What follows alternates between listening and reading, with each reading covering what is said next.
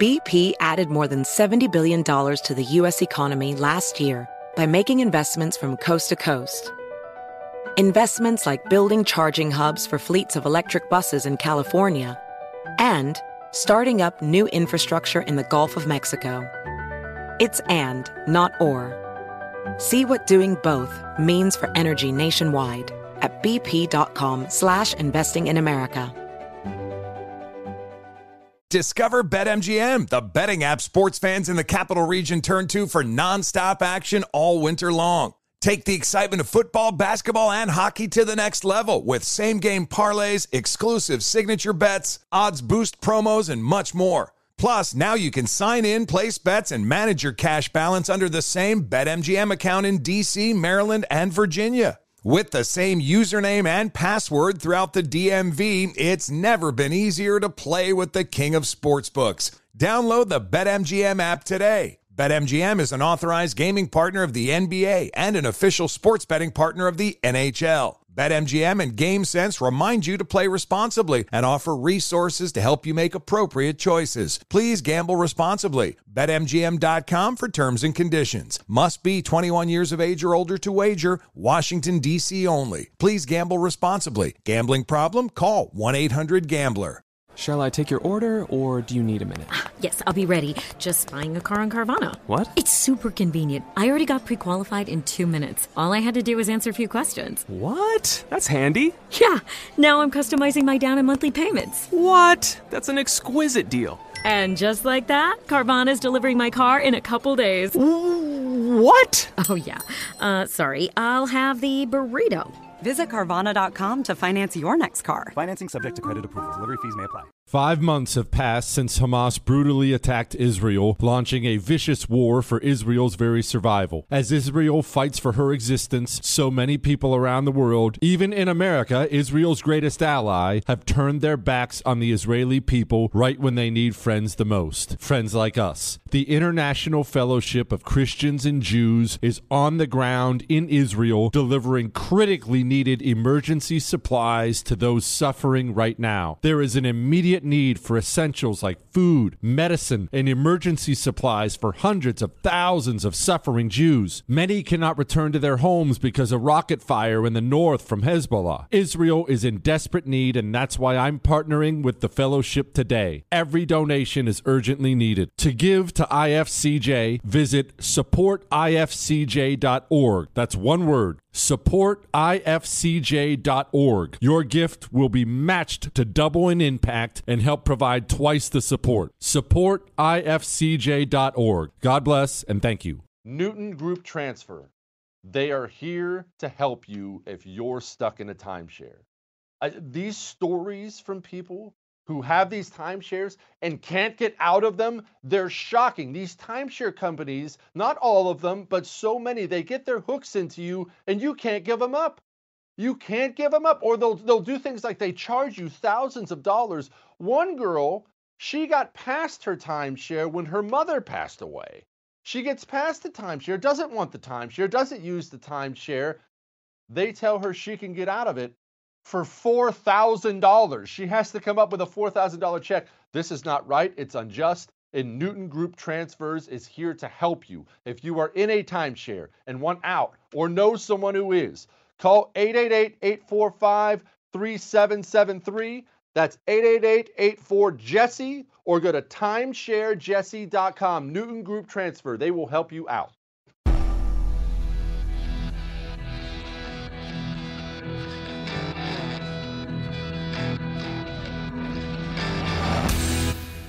This is the Jesse Kelly Show.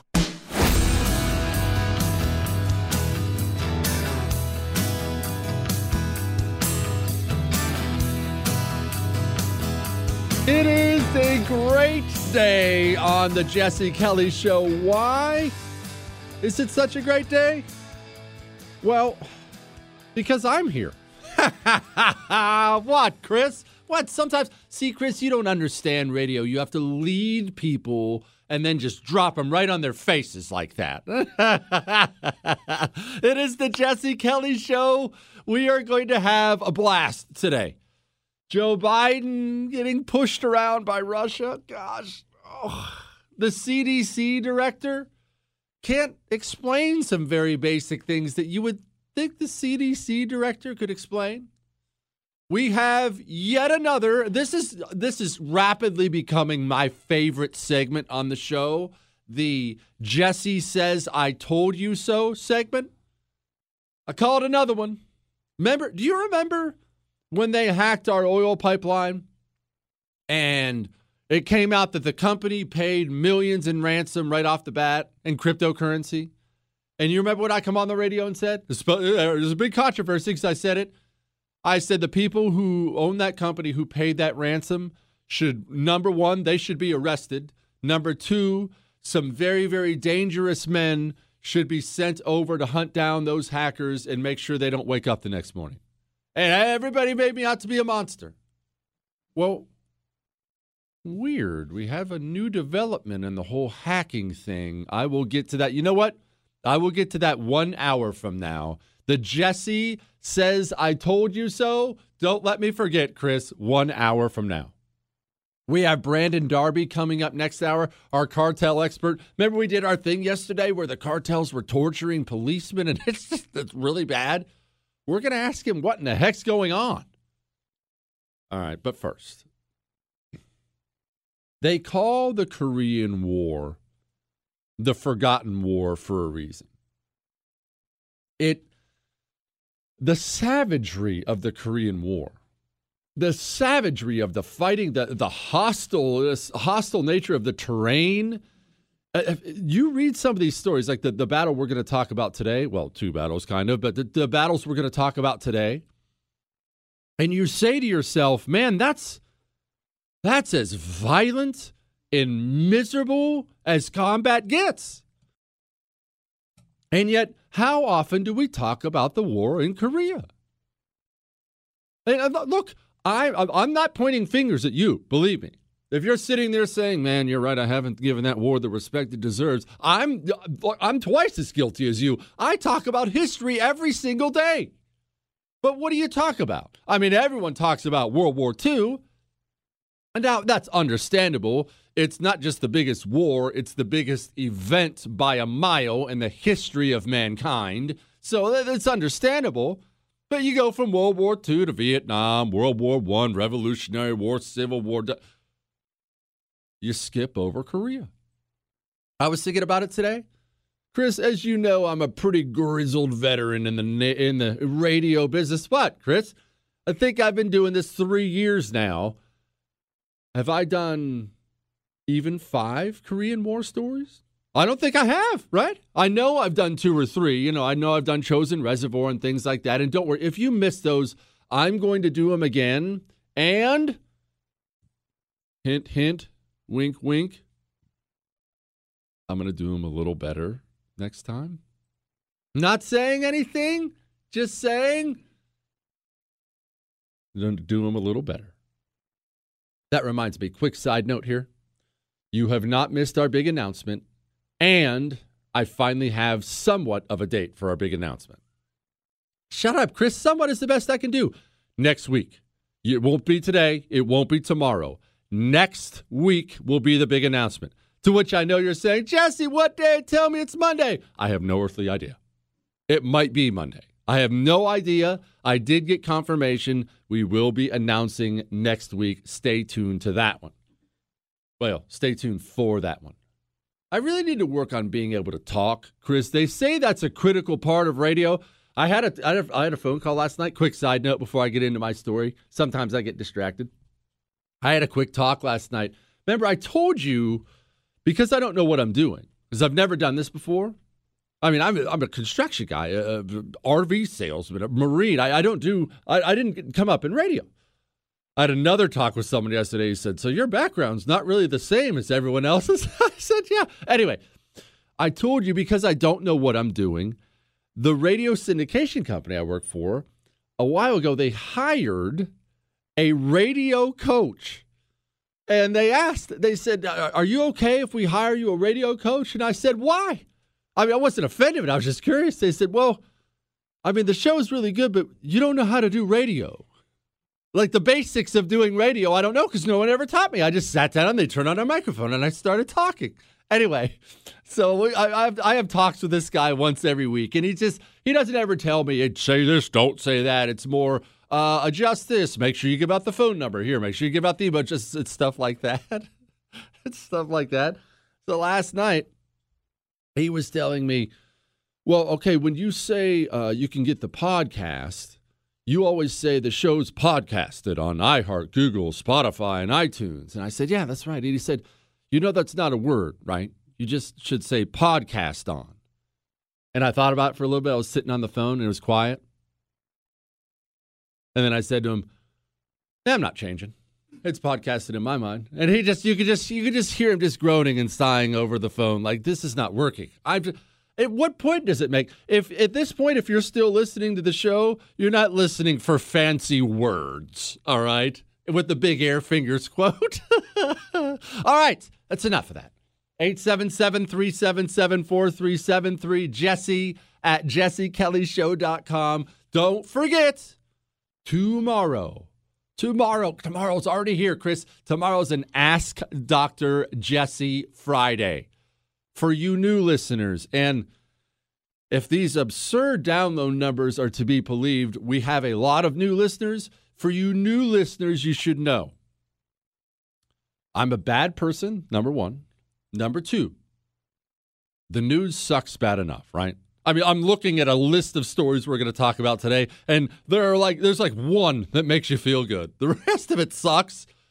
On Friday, we just figure on this show that we've all been beaten over the face with bad news for long enough. Our Friday shows are simply your questions.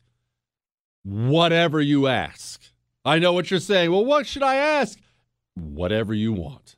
It does not have to be political. They can be. We always end up getting political questions. It's a political show, so I'll answer some of those on Friday. If you want to talk about history or food or men or women or travel or whatever, send in your questions. If I don't know the answer, I give you my solemn word. I will make up something on the fly and act like it's an absolute fact. And I'm still getting pushback, Chris, from my strategy on taking down a saltwater crocodile that's because people don't realize the genius behind jumping into the mouth instead of avoiding it. It's the last thing the croc would expect. Back to our show. Korea. Korea kicks off 1950. Well, the Korean War, I should say. And what happened? Why did it kick off? Well, what is communism? You're a Jesse Kelly show listener. What is communism? Is communism a political ideology? No. Communism is a religion, a religion of domination. Communists, no matter what, whether they be in Korea, China, Russia, whether they be on your television, whether they be educating your kids, and they are, communism is a religion of domination and destruction. Communists never get to a place where they look around and say, you know, I think we've taken enough. We're going to talk about that and much more next. Hang on.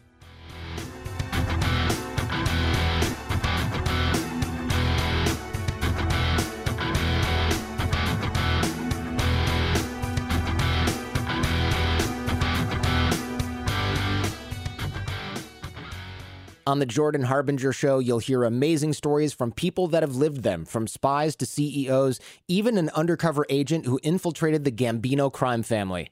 You're about to hear a preview of the Jordan Harbinger Show with Jack Garcia, who did just that. My career was 24 out of 26 years was solely dedicated working undercover. I walk in, I'm in the bar. Now there's a barmaid there, good looking young lady. She's serving me drink. Hey, what would you like? I usually my drink was give me a Ketel One martini, three olives, glass of water on the side. I finish the drink. The guys come in. I'm gonna go, go in my pocket, take out the big wad of money. Bam! I give her a hundred dollars. If you're with the mob, I say, hey Jordan, you're on record with us. That means we protect you. Nobody could shake you hmm. down. We could shake you down, but you're on record with us. For more on how Jack became so trusted in the highest levels of the Gambino organization, check out episode 392 of The Jordan Harbinger Show.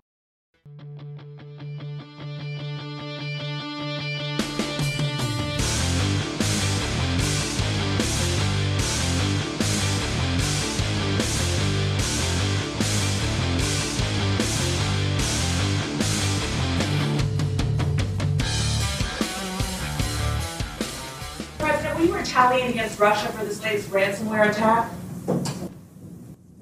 We're looking closely at that issue. Do you think Putin is testing you? No. Oh, gosh. I hope he doesn't really believe that. Good grief. It is the Jesse Kelly Show. 877 377 4373. We're in Korea. Well, kind of in Korea. I guess technically I'm in Houston. I just meant the show itself. We're talking about Korea. The commies invade. North Korea invades South Korea because communism is a religion of domination. And they would never, ever, ever sit there in North Korea, look at South Korea, and say to themselves, oh, we don't need to bother with that. They have their own thing. Communism has to be for everyone, it is a worldwide religion of domination. And how's the war go in the beginning? Well, it's a bit of a yo yo. The North Korean army simply starts storming through the South Korean army. That's no disrespect to the South Korean army or the South Koreans, who they're a great ally of ours to this day. I like South Koreans. But they got their butts kicked. And they get their butts kicked all the way. And finally, America gets there and steps in and does some butt kicking of our own. So we push the North Koreans back out of South Korea, clear up into North Korea. And then that piece of subhuman scum, Mao Zedong, sends his commie hordes from China back down into North Korea, and they push us all the way back down. And soon, what do we have? Well, we have kind of a countrywide version of World War One. What do I mean by that? Well, they're all stuck in the north, and we're all stuck in the south. The country is essentially divided in half. There are so many of them in the north, and they're so well fortified that we can't really do much offensively without suffering massive loss of life. And let's pause on that for just a moment. Just a moment. America didn't have the political capital either at this time to handle a huge loss of life in a war. Remember, see, because it's the forgotten war, we lose sight of things. We're talking about 1950 when this war kicks off. Anyone know when World War II ended? 1945. Five years is nothing. Nothing. Five years ago, Donald Trump was elected president of the United States. That's how soon five years ago. Does that bring it home for you? Think about an event like World War II with all the loss of life, over 400,000 Americans dead, several more than that wounded and mentally shattered, and, and the country's wealth. And uh, think America just got done with that. When you get done with trauma like that, nationwide trauma like that, you just you don't have an appetite for any more for a while. Maybe a generation or generations. So when we went into Korea, we had to sell the American people on us being there anyway. And the problem is, oftentimes, if you have to sell something, you're not going to be able to sell something. If you have to sell the people on why they they have to go to war in a place they don't know or care about, that's going to be a tough sell post World War II. What I mean is by 1953, we're 3 years into the Korean War. They're dug in in the, in the north, we're dug in in the south. They can't really make inroads in the south. We can't make inroads in the north without massive loss of life.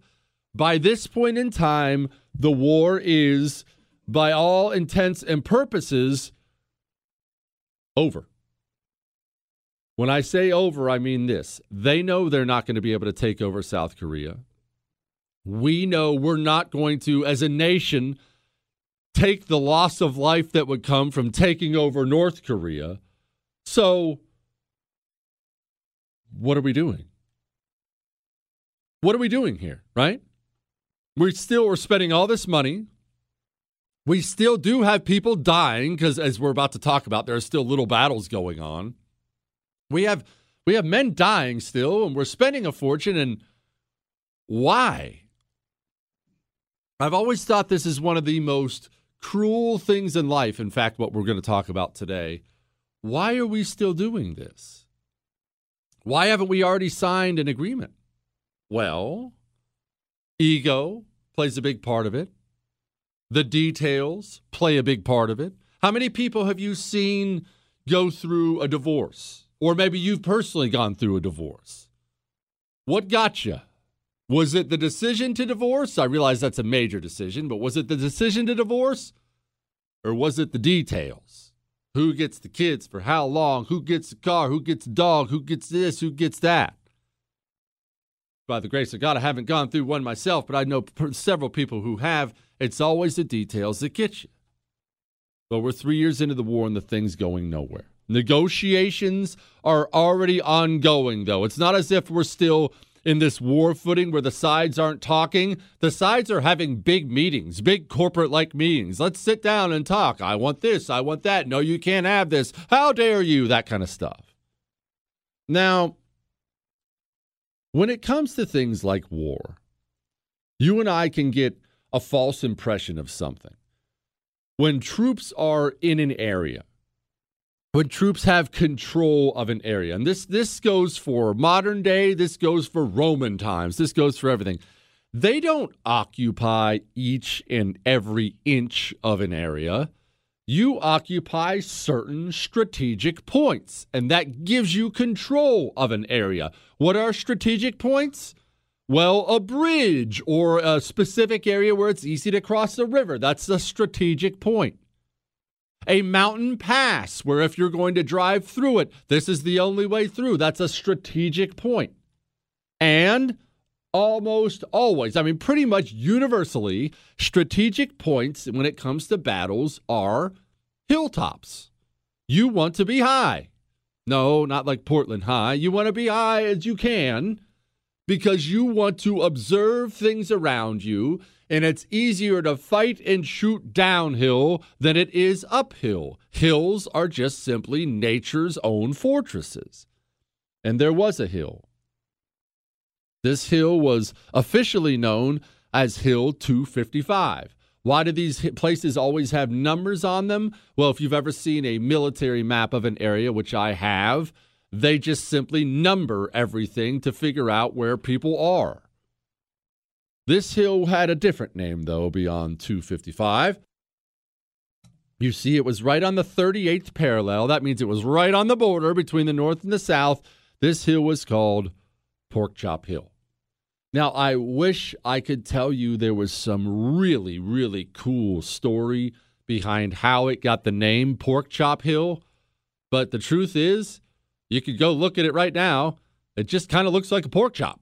So they looked at it and called it Pork Chop Hill. Look, when you're in combat, you're bored and you do all kinds of stupid things and say all kinds of stupid things. Now, what did it look like up on Pork Chop Hill? That's what we need to discuss next. And again, I want you to keep this in mind as we go through the blood and the mud and the trenches and everything else next, which I'm going to do. Keep in mind all the sides know the war is already over. The war is already over. They're quibbling over the details while men are dying. We're going to talk about that. And we're going to get to this ransomware stuff and what's coming here. Hang on.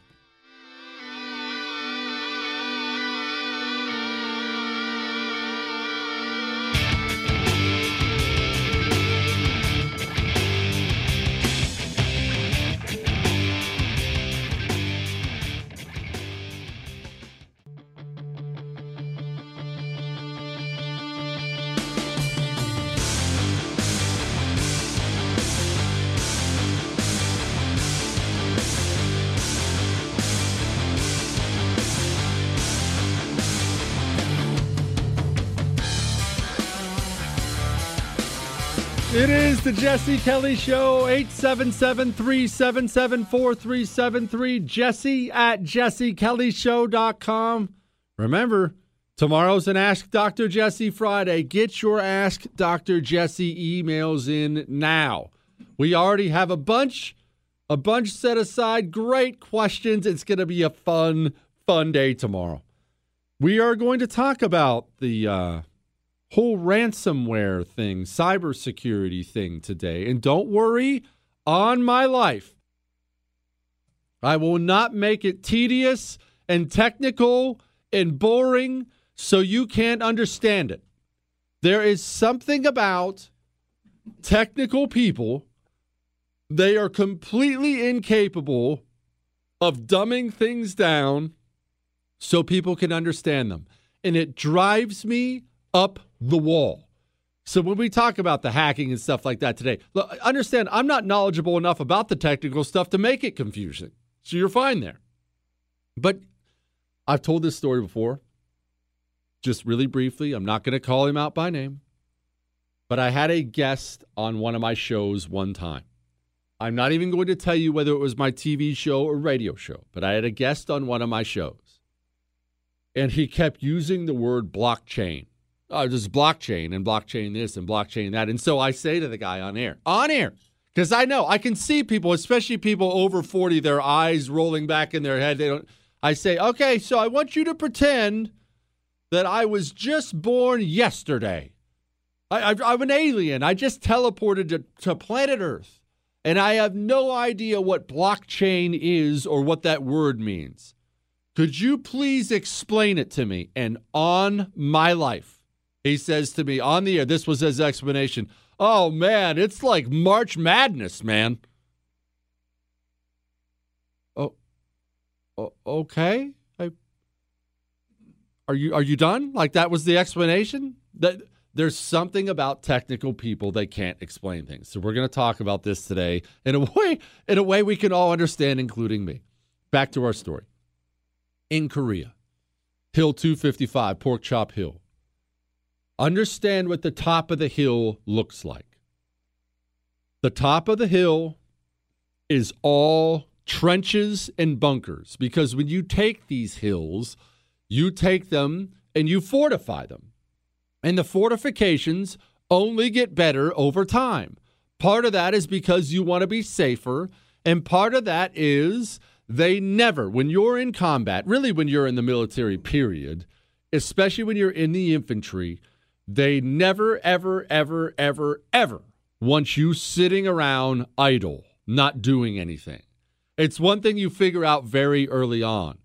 You'll you'll have, you know, you'll take a minute, everyone will sit around and they'll look and think to themselves, "Oh no, this is trouble. And they're 100% right, by the way. You get a bunch of 18, 19 year old testosterone filled men sitting around bored, oftentimes with weapons and high explosives at their disposal. That, in general, is not a great, safe place to be. So they find things for you to do. Well, if you're dug in on a hill in Korea in 1953 and you have some trenches and bunkers and you're not being attacked for weeks or months at a time, we got to do something. Uh, dig some more trenches. Uh, uh, uh, this bunker, make it twice as big. Like that's what you do. So over time, it's getting very, very, very well for- fortified. Now, the thing about places like this, because again, it's right on the border between North and South Korea, you always, when we're talking about taking strategic places, you want to make sure your strategic place never, ever, ever, ever, ever becomes an island. What I mean by that is this you want to make sure you're always in direct communication with the next strategic place so they can help you if you get in trouble and you can help them if they get in trouble. Getting cut off is a death sentence. Well, the next place over, next to Hill 255, next to Pork Chop Hill, was a place called Old Baldy. It's just a it's just a hill. You can figure out why they called it Old Baldy. Look, hey, I, it's starting to get thin up top on mine too. Look, it's father time waits for no man, Chris. Anyway, Old Baldy ends up falling to the Chinese. The Chinese storm it and take it. Now, this is kind of odd because, again, discussions, agreements, uh, we're trying to figure out how to end this war, but China takes it. Well, China takes it And then China starts looking around at this pork chop hill where the Americans are dug in. And they don't necessarily want to attack it right away, but the negotiations have stalled a little bit. China and North Korea are feeling a little bit disrespected in the negotiations. And what they want now is to send a message that, hey, don't think that we're some pushover here that you've defeated. So they've taken Old Baldy and they start probing Pork Chop Hill. Let's send a couple dudes up there, see what happens. Let's drop a little artillery up there, see what happens. They start probing it and they start liking what they see. Why do they like what they see? Because it's cut off now. It's alone. The men on top of Hill 255 are alone. China attacks. They launch a massive attack. And these attacks are so brutal because you have to fight up the hill, through the wilderness, and then into the trenches. And then in the trenches and off the trenches are bunkers. So we are not talking about, I mean, look, it's not like any combat is beautiful, but it is one thing to snipe a guy from 300 yards away. It is quite another to have a bunker there, which is essentially a room. Picture your bedroom at midnight with all the lights out. Someone in there has a gun and a knife and wants you dead, and you have a gun and a knife and want them dead, and you charge into the room. That's what fighting is like in trenches and bunkers. It's bayonets, it's knives, it's grenades, it's it's it's as fierce a fighting as you can have. And China attacks with so many people, they actually take the hill. Americans are immediately ordered to counterattack, which they do, and they have some of the most vicious fighting in the history of country, uh, the country, and they take the hill back. How vicious is it? Well, the company that retook the hill started out with 135 men. How many of those 135 do you think were casualties? 125. When I say vicious, I mean it's horrible. It's absolutely horrible. America ends up retaking the hill and holds it, but they've lost. I mean, there were so many silver stars and things like that handed out. It's just brutal. So America finally sends reinforcements. Now, fast forward. That was in April. Fast forward to July. They're still trying to come to an armistice agreement. And they're still not getting all the details. Uh, the, this, this country feels disrespected, and they don't like this, and these guys don't like that, and so on and so forth. China decides, you know, we know that Pork Chop Hill really well. We already took it very briefly once before. Let's teach these Americans a lesson. So, if there's one thing China always has an advantage on, it's the number of bodies they can put in the field. China's going to have a manpower advantage that comes with having over a billion people in your country. China decides they're going to throw a human wave at the Americans. And when I say human wave, I mean they outnumbered the Americans on the hill five to one, which you can do if you're the attacker, because remember, we're talking about the top of a hill. There's only so much room. You would have a platoon up there or a company up there, but other than that, you can't support a division on top of the hill. China decides they're going to take the hill. What comes next? Well, hang on, I'll get to that, and then we'll get to this hacking stuff next.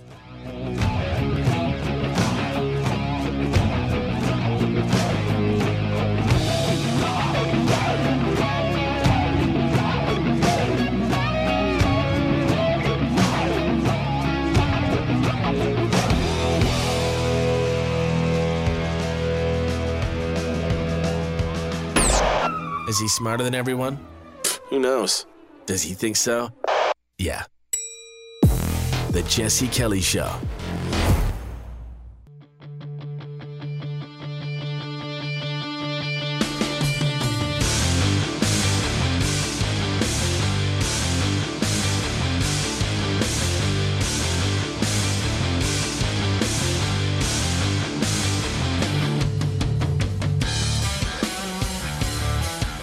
It is the world's famous Jesse Kelly show with me, J. Steele Kelly.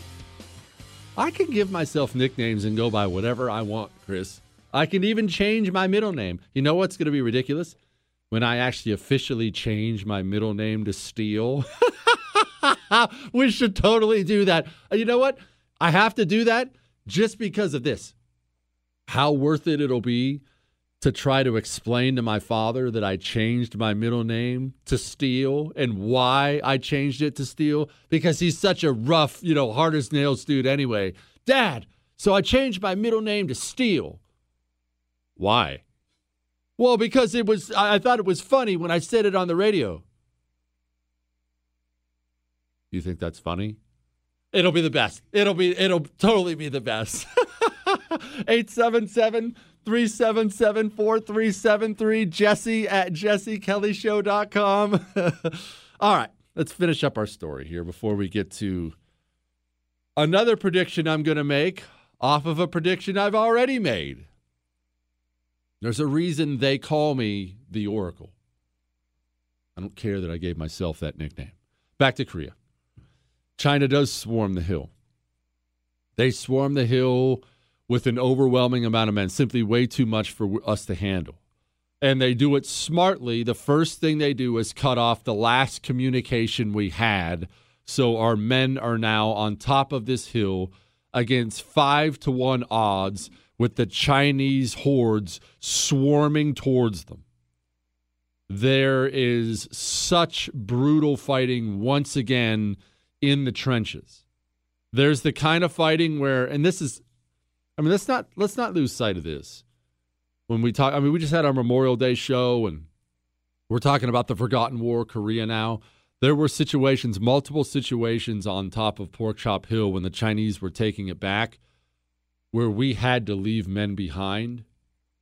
And there were situations on that hill where men, multiple times, men would volunteer to stay behind and die so their friends could escape.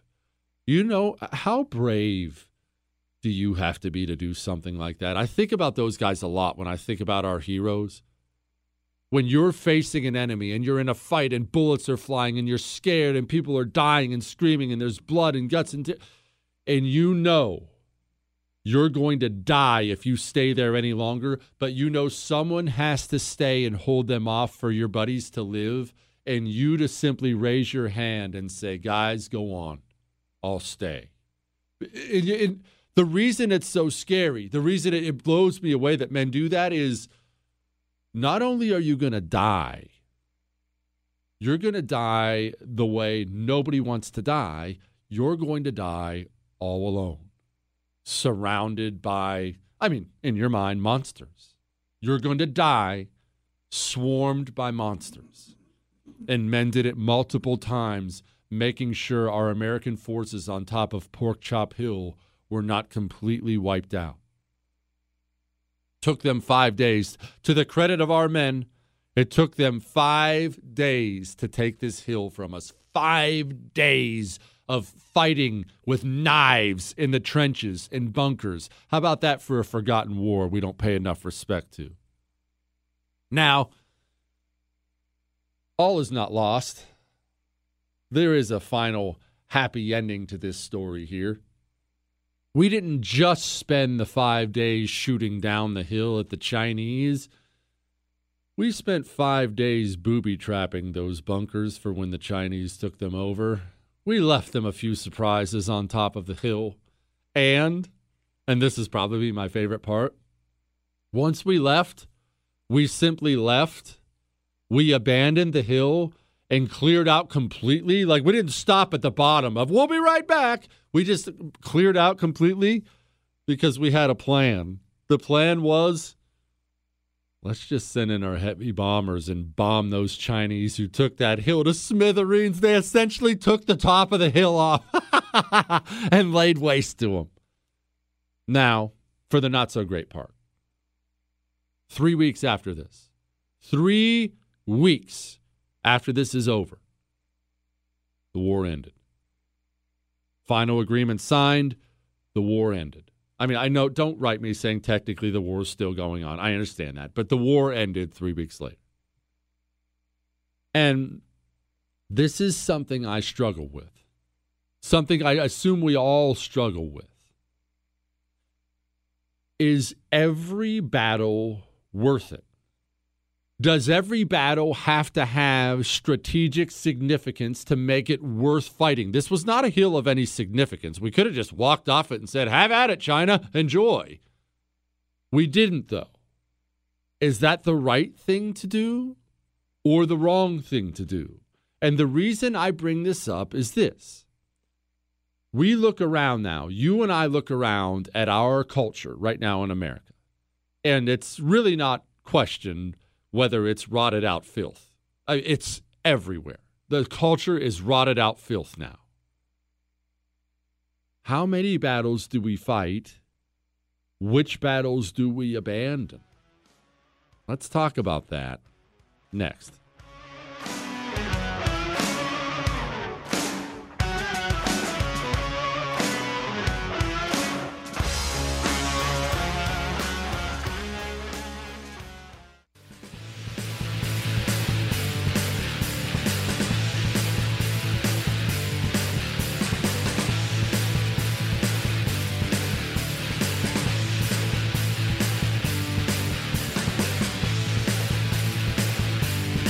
Is the Jesse Kelly Show, 877 377 4373. Jesse at jessekellyshow.com. We have a packed show. We have Brandon Darby coming up in about 30 minutes from now. He's our cartel expert. Why is the Jalisco cartel torturing federal police officers? Uh, what? Is this just standard business down there now, or is there something weird?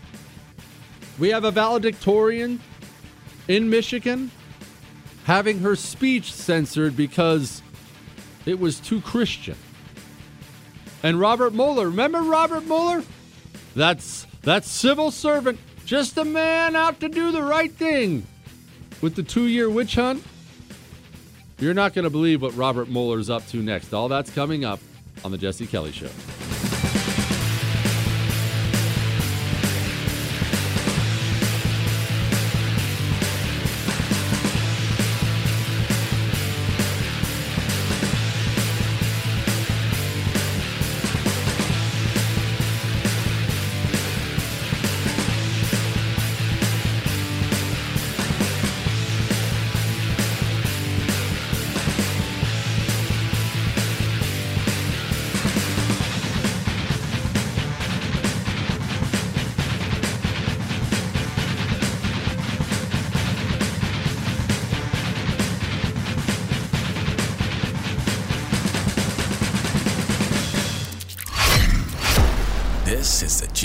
Kelly Show.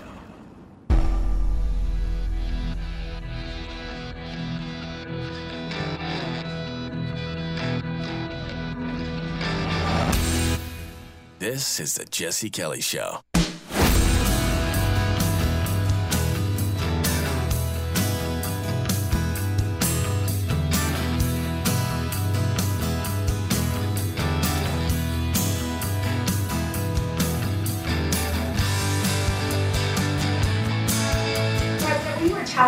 Against Russia for this latest ransomware attack? We're looking closely at that issue. Do you think Putin is testing you? No. It is the Jesse Kelly Show, 877 377 4373. Jesse at jessekellyshow.com. Remember, we got Brandon Darby coming up about 25 minutes from now. Our cartel expert. This dude, this dude went into Mexico in the trunk of a car undercover to talk to sources. That's how in depth this guy is. He knows more about the cartel than anyone I've ever talked to, and I talked to a lot of people who know a lot about the cartels. We'll talk about that in just a few. As you well know, I I'm a humble person. I don't I don't try to exalt myself in any way. What kind of a shogun would exalt himself, right? So when I'm right about something, it's actually a burden for me. What, Chris? To come on the radio and tell you I told you so. But I just want to, I'm not going to go back and play the clip because I know you'll remember. I want you to remember what I said as soon as that company, our, our oil pipeline was hacked, as soon as that company paid a ransom. Do you remember what I said? I came on the air and said it.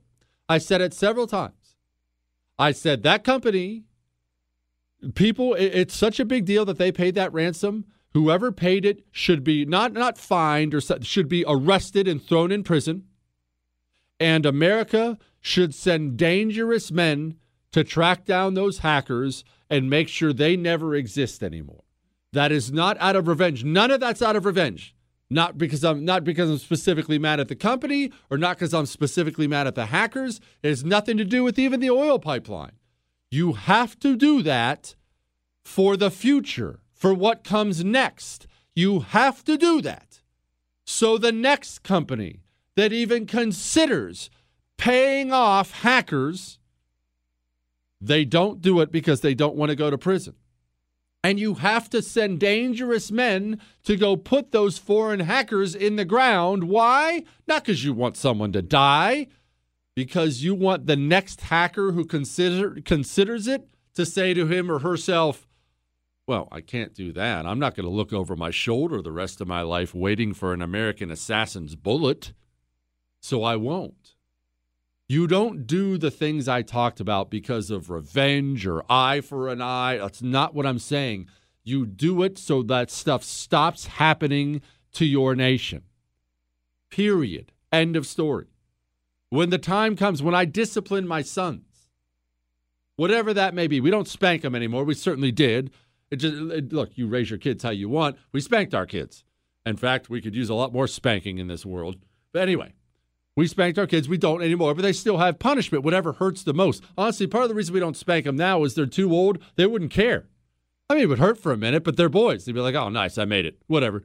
Just don't take, we take away things they love now. Whatever you enjoy doing, I'll destroy it. But I don't punish my kids, or at least I, I, t- I take that back. I try not to punish my sons out of anger for what they did. I punish my sons because I want it driven into their tiny little undeveloped minds that this is going to result in me being hurt. I don't want to be hurt anymore. I don't want uh, video game time cut off, so I'm not going to do that stupid thing that made dad mad ever again. It's about the future.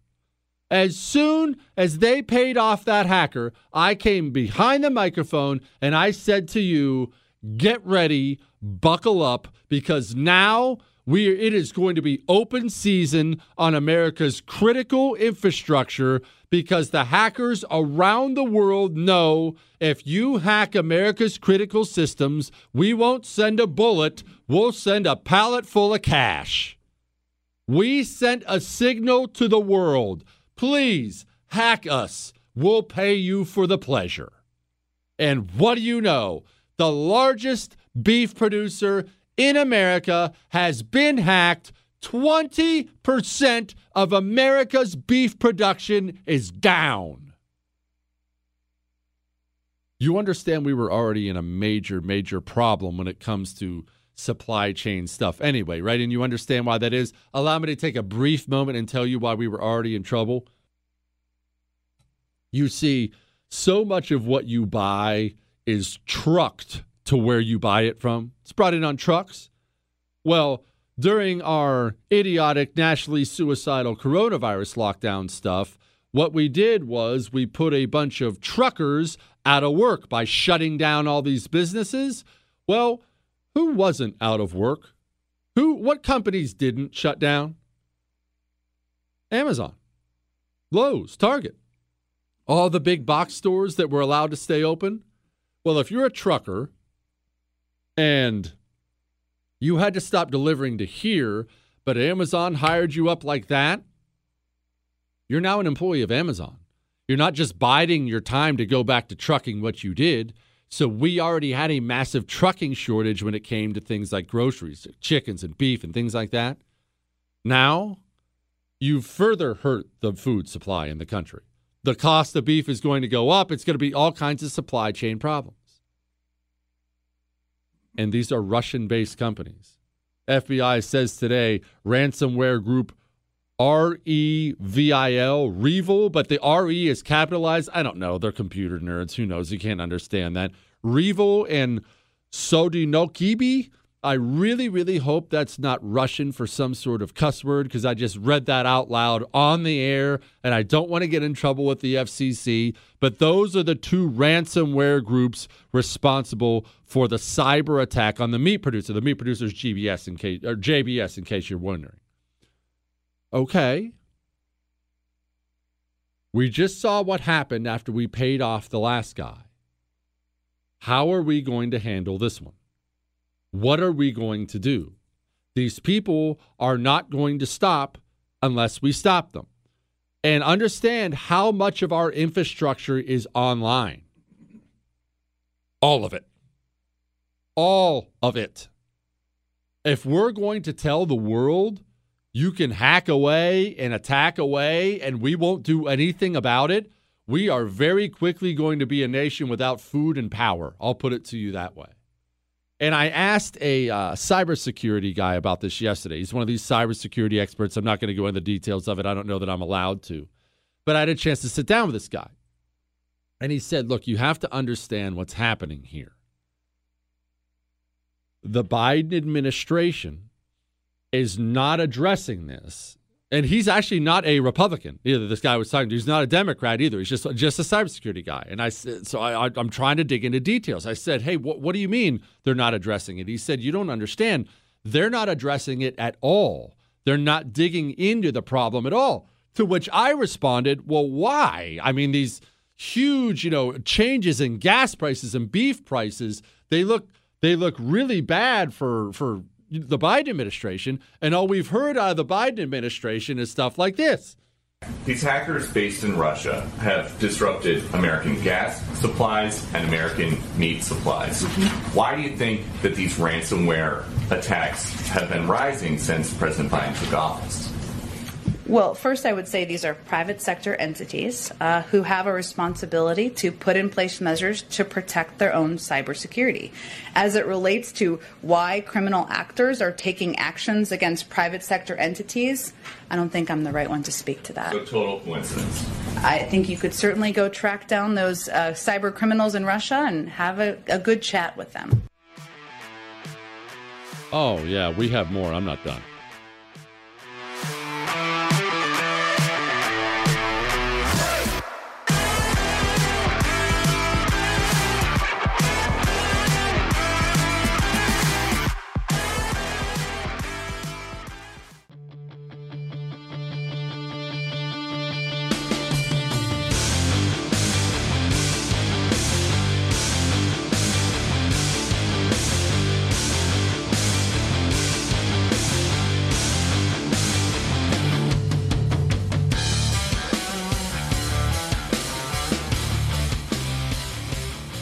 First, we recognize that victims of cyber attacks often face a very difficult situation, and they have to just balance often the cost benefit when they have no choice with regard to paying a ransom. Colonial is a private company and will defer um, information regarding their decision on paying a ransom to them.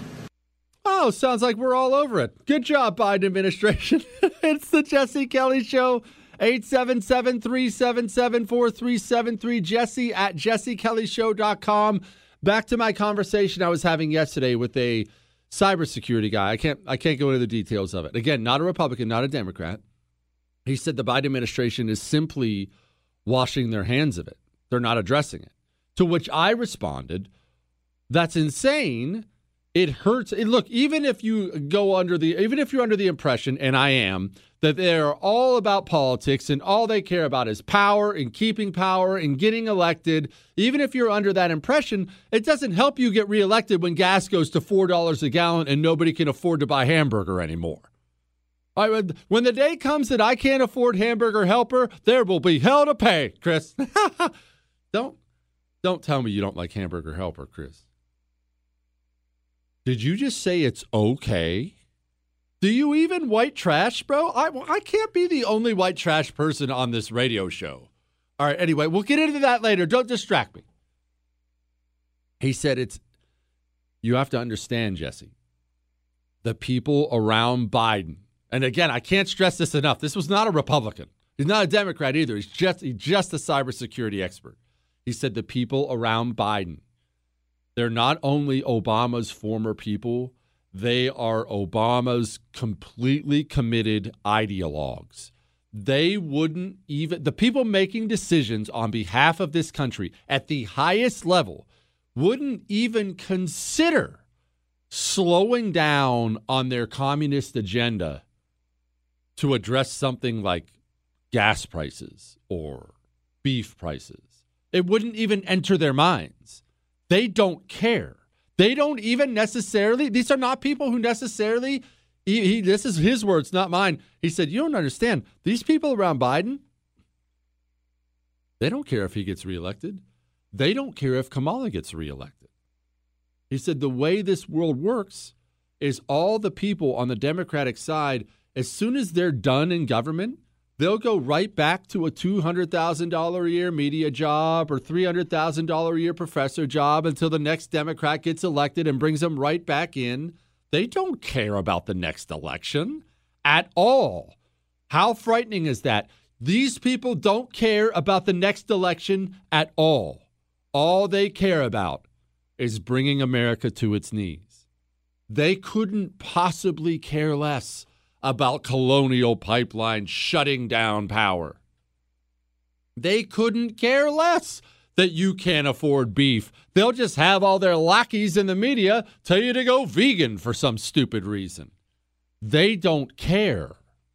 They're not slowing down, they're not stopping for anything. Understand this. And when I say this, I mean it 100%. I'm not trying to be over the top. If a nuclear weapon went off tomorrow in Los Angeles, uh, pick your number two, three, four million Americans dead.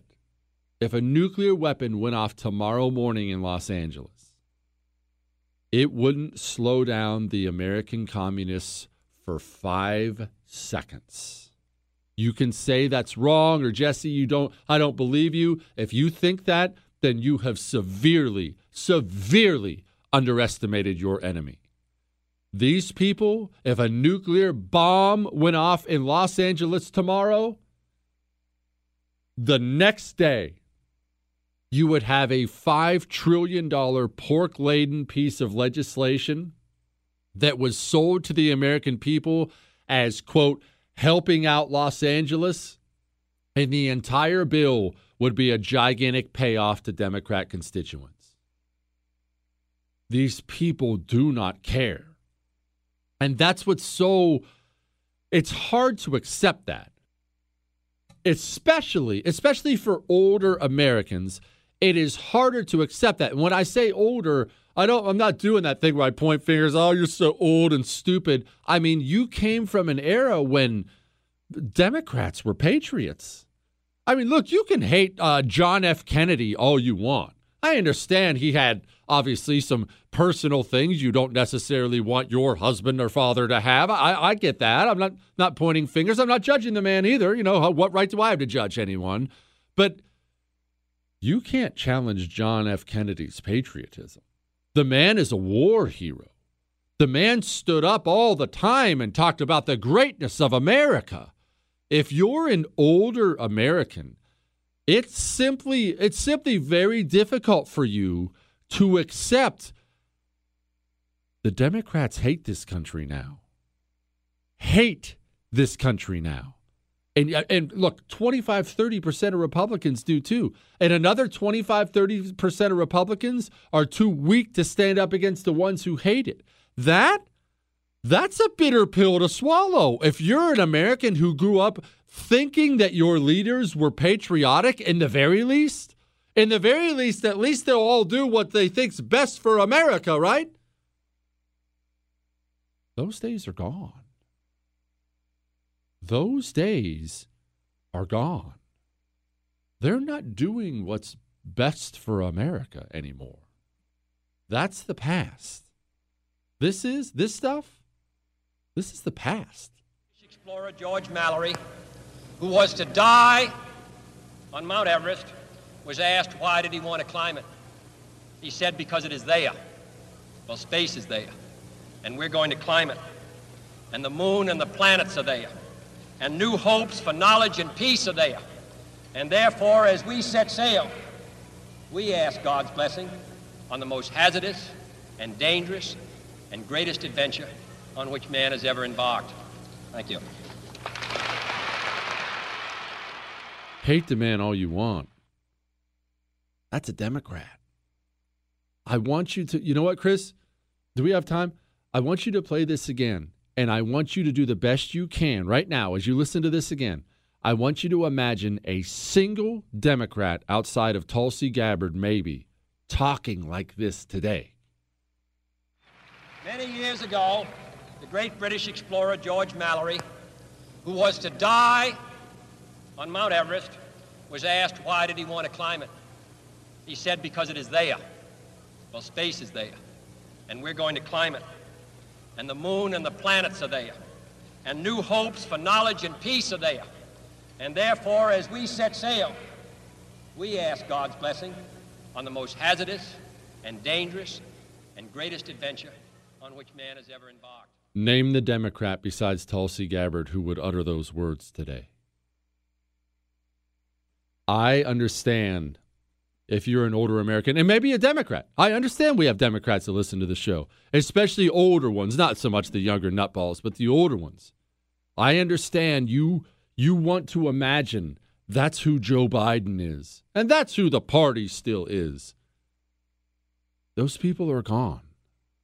Joe Biden isn't running anything, even if that's who he was. Joe Biden's gone. The full blown communists now run your party.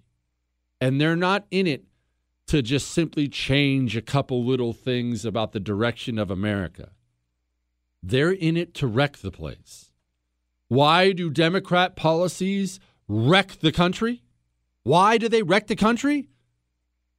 Well, because that's the idea. That's the idea. That's hard to accept.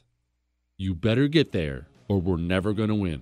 Let's talk to Brandon Darby about the cartels next. Hang on.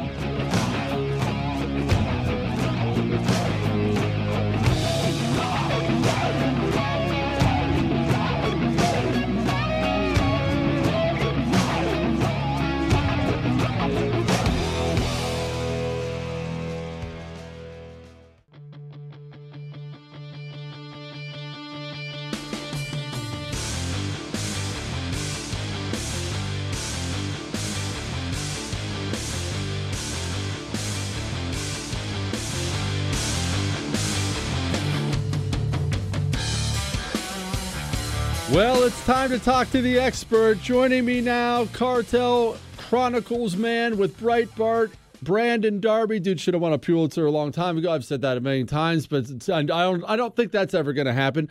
Brandon, first of all, uh, up until about yesterday, I thought Jalisco's were those delicious little jalapeno things you can get on your burger at Dairy Queen. But apparently, it's a cartel that is torturing federal police officers. Why?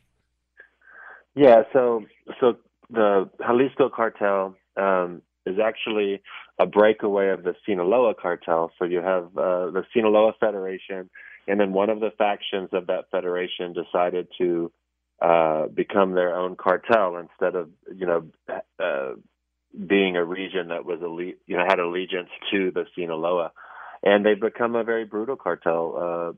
Uh, uh, cartel Jalisco has uh, you know, is trying to take over the country. Um, and they're very brutal in how they do things. Uh, they're not, uh, you know, not that Sinaloa is a is sweet and gentle like a teddy bear, but they're definitely they tend to do things in a in a way that that secures their long term profit sustainability meaning they're not going to go too far one way or another. They're they're trying to move drugs. You, you generally see in their territory they're not moving as many migrants. They're mainly focused on drugs because they know that if they move too many migrants, it's going to increase the cameras, it's going to increase the news coverage, and it's going to increase the amount of security on the border. So they generally stay away from that.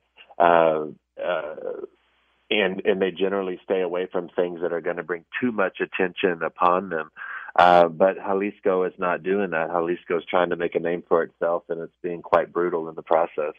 Brandon, why why deal with migrants at all? I understand there's money in it, but if you're looking at from a purely cold-hearted cartel point of view, if it's going to bring more cameras, it's going to bring more heat. Even young, hot-headed guys surely are smart enough to realize probably not worth it. I'll stick with meth or whatever it is they're selling.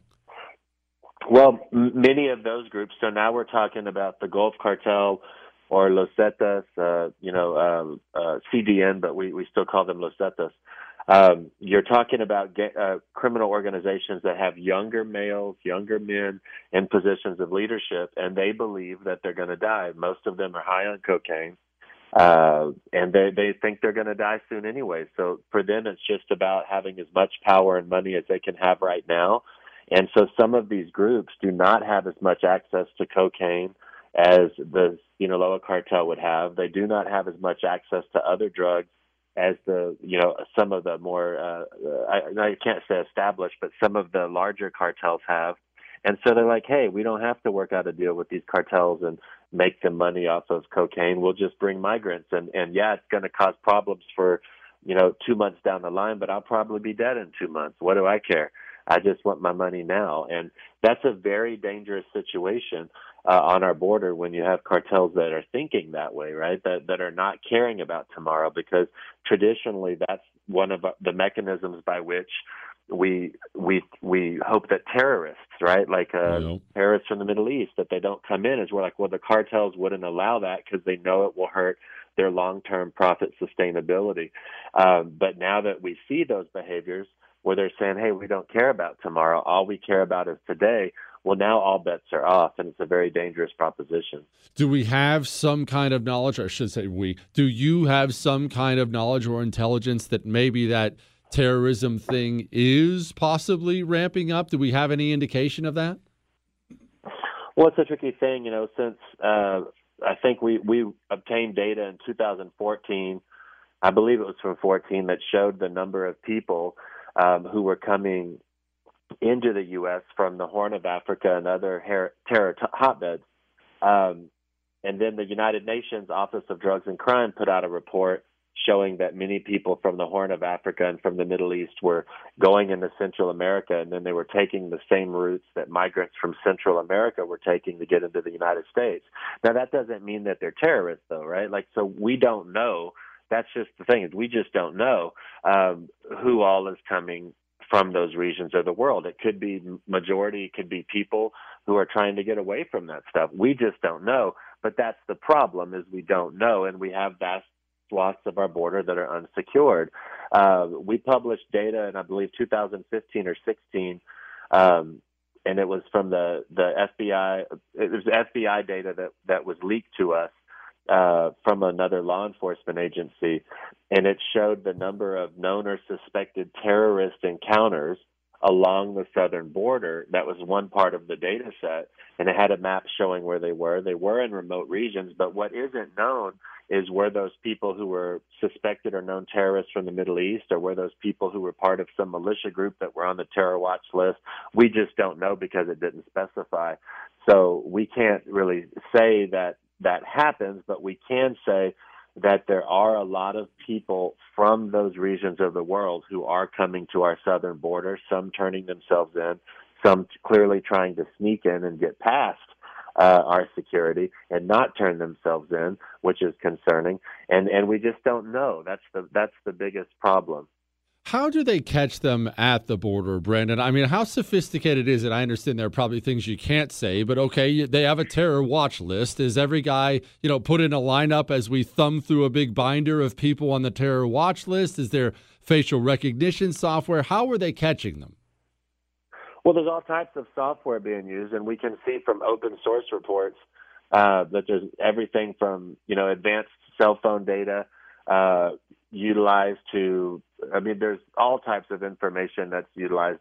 When when people come through Central America, we have relationships with Mexico, uh, uh, you know, on, on its southern border, um, and they they try to help us identify if people are coming this way that that maybe shouldn't. They're interviewing people. We're doing everything imaginable, um, except you know, except for building barriers in remote areas and increasing the technology. We have drones that fly overhead that try to spot people coming.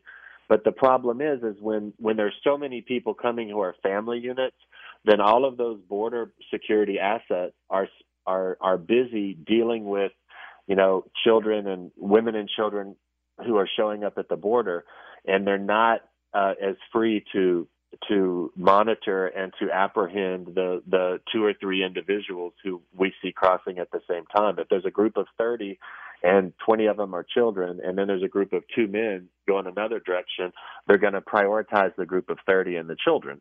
And and that is something that cartels are using to sneak people in, whether they're drug runners or whether they're just people with felonies or whether they're who knows who they are. We don't know, and that's the problem. That that's one of the the the big problems with having a border that is largely unsecured um, is that we just don't know, right? We just don't know what what all is happening, um, and you know that is why folks like myself have advocated for a long time that we we should build barriers to slow people down, build more roads so border patrol agents can access the border. Um, but that's not really happening now. That was happening under the Trump administration on a minuscule level, and I don't blame Trump for that. I, I think that he had a lot of opposition, but it's definitely not happening now. And we see some reports in media, Fox put out and said, hey, you know, Biden's building the border wall again. And, and that's not actually accurate. What they're doing is they're shoring up some levees uh, for flood control, and that's not a border wall. Um, so, you know, th- this administration is not going to be one where we're going to see an increase in, in security that is actually effective. Brandon Darby, everyone, go read all of his stuff if you want to get smarter. Cartel Chronicles. Brandon, I appreciate you, my brother. Thank you. We just don't know. Man, isn't that isn't that incredible? Most powerful, advanced country in the world. We don't know who's crossing our southern border. That is that is Look, one thing I do know if we don't know who's crossing our southern border, it's because we don't want to know. We are going to talk about this lady who was too Christian for someone next.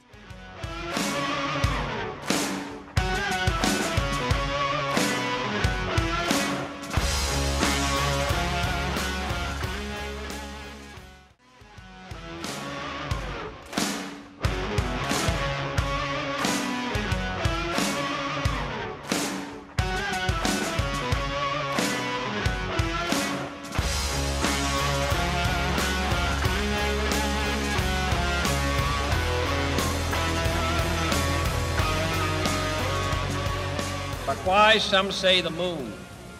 Why choose this as our goal? And they may well ask, why climb the highest mountain? Why, 35 years ago, fly the Atlantic? Why does Rice play Texas? We choose to go to the moon. We choose to go to the moon. We choose to go to the moon in this decade and do the other things not because they are easy, but because they are hard. Because that goal will serve to organize and measure the best of our energies and skills. Because that challenge is one that we're willing to accept, one we are unwilling to postpone, and one we intend to win, and the others too. Those Democrats are gone. It is the Jesse Kelly Show, 877 377 4373. Jesse at jessekellyshow.com. Tomorrow's an Ask Dr. Jesse Friday. It's going to be a fun day. Email me your questions.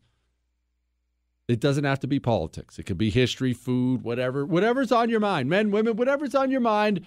Stupid, ridiculous animal fights and survival scenarios. I already told you how to defeat a saltwater crocodile. I don't care that there's some dispute over my technique, Chris. Email me whatever you want. Also, you did not miss the big announcement.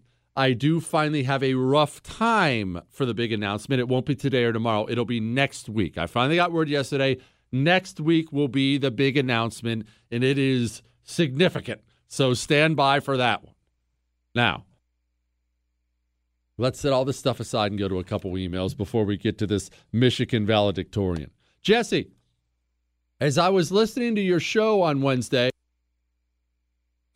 as I was listening to your show on Wednesday, you sneakily dropped that beep Frito Bandito bowl beep just as I, I'm really editing this email on the fly, by the way, just as I had finally gotten it out of my head. You're right. You are a bad person. And to be honest, I hope your big announcement is a beeping dud. Gotta go back to work humming Bandito rhymes to myself. So have a crappy day, Jesse. oh. Oh, you mean this song? Turn it up, Chris. I want Fritos corn chips, I'll get them from you. Ay, ay, ay, ay. Oh, I am the Frito Bandito. Give me Fritos corn chips and I'll be your friend. The Frito Bandito, you must not offend. Munch, munch, Oh, that's so beautiful. I expect nothing but love in my email inbox tomorrow over playing you that beautiful jam once again. Remember, all your emails go right to Jewish producer Chris. He prints them off for me. I read all of them, and we have a good time. This one says, Hey, Jesse. I've been binge listening to the Dictators podcast last week or so and find it quite good. I'm sure a community college educated guy such as yourself has already listened to every episode. It struck it struck me that many, especially some of the 20th century dirtbags, had a fairly privileged and affluent childhoods. They were not gutter trash or abused kids that were looking for revenge. What can you make of this? Okay, one, I have actually listened to a lot of the uh, Dictators podcast. Oh, he does sign P.S. Ryan, he says I can use his name Ryan, and he says, P.S. I know what it's like to be a handsome 39 year old, but not at your level. I do not let my wife listen to your show for the same reason she's not allowed to watch Chris Hemsworth movies. Love the show. All right. He's right, by the way. It is amazing how many, and yes, I have heard that podcast. I don't think it's bad. I, I don't think it's bad at all. Uh, I, I try not. I, I try not to trash other shows ever, other podcasts ever. I, I won't tell you it's one of my favorites. Uh, the hosts of that particular podcast have hosted others, and you're getting a bit more of a. Gosh, see, I'm violating my own rules on trashing things. You're getting a different angle on history than I prefer. I'll just leave it at that, okay? It's it's not necessarily my angle. I have heard it purely for information reasons. It's not bad. Feel free go listen it. But as far as the dictators having affluent backgrounds lots of the time, that's 100% true. Lots of the time they did, at least fairly affluent. And there's a reason for that. You you have wants in life, don't you? And uh, forget about wants. Let's go to absurd things. You remember I was talking the other day how I want a private jet. Obviously, I can't afford a private jet. I'm never going to have a private jet. Even if I could afford one, I mean, the money wasting is so bad. I don't want to sound like Chris here, but I can't waste that kind of money. I just can't do it. But you know, on your wish list, you know, what would be on it? Let's let's do this little experiment with you, and I want you to think about this because we're coming up on a break. Okay? All of a sudden, I hand you one hundred billion dollars. A hundred billion dollars. You can have whatever you want, whatever you want. We're coming up on a break here. I want you to pause. I want you to use this break, one, listening to our wonderful advertisers, and two, thinking about an actual list of what that is. Have four or five things in your mind what it is. Anything you want. Remember, 100 billion, trillion, whatever, unlimited money. Whatever you want. Brew on that for a moment, and I'll tell you where I'm going with this. Hang on.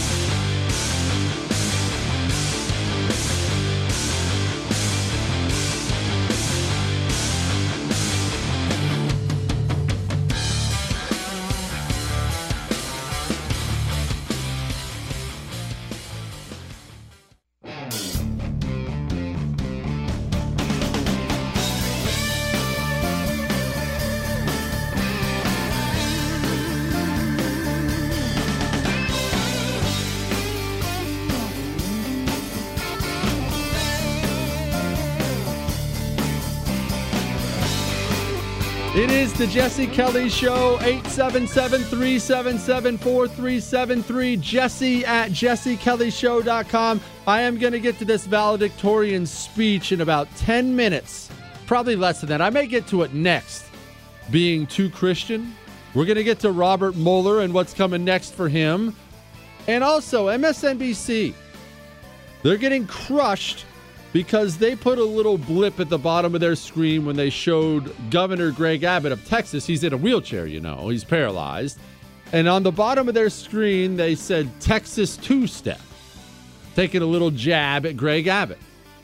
What's my take on something like that? Because everyone on the right's outraged about it. I'll be honest, my take is offensive and it's not what you think. I'll give it to you next. Hang on.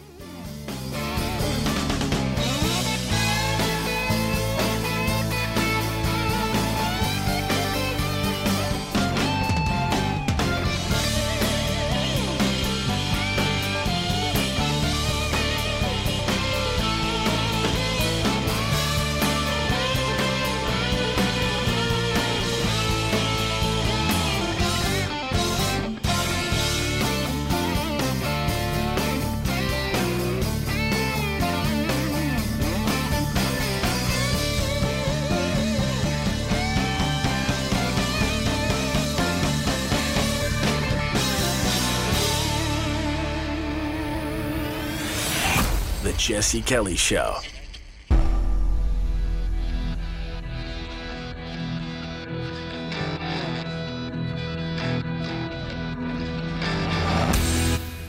This is the Jesse Kelly Show.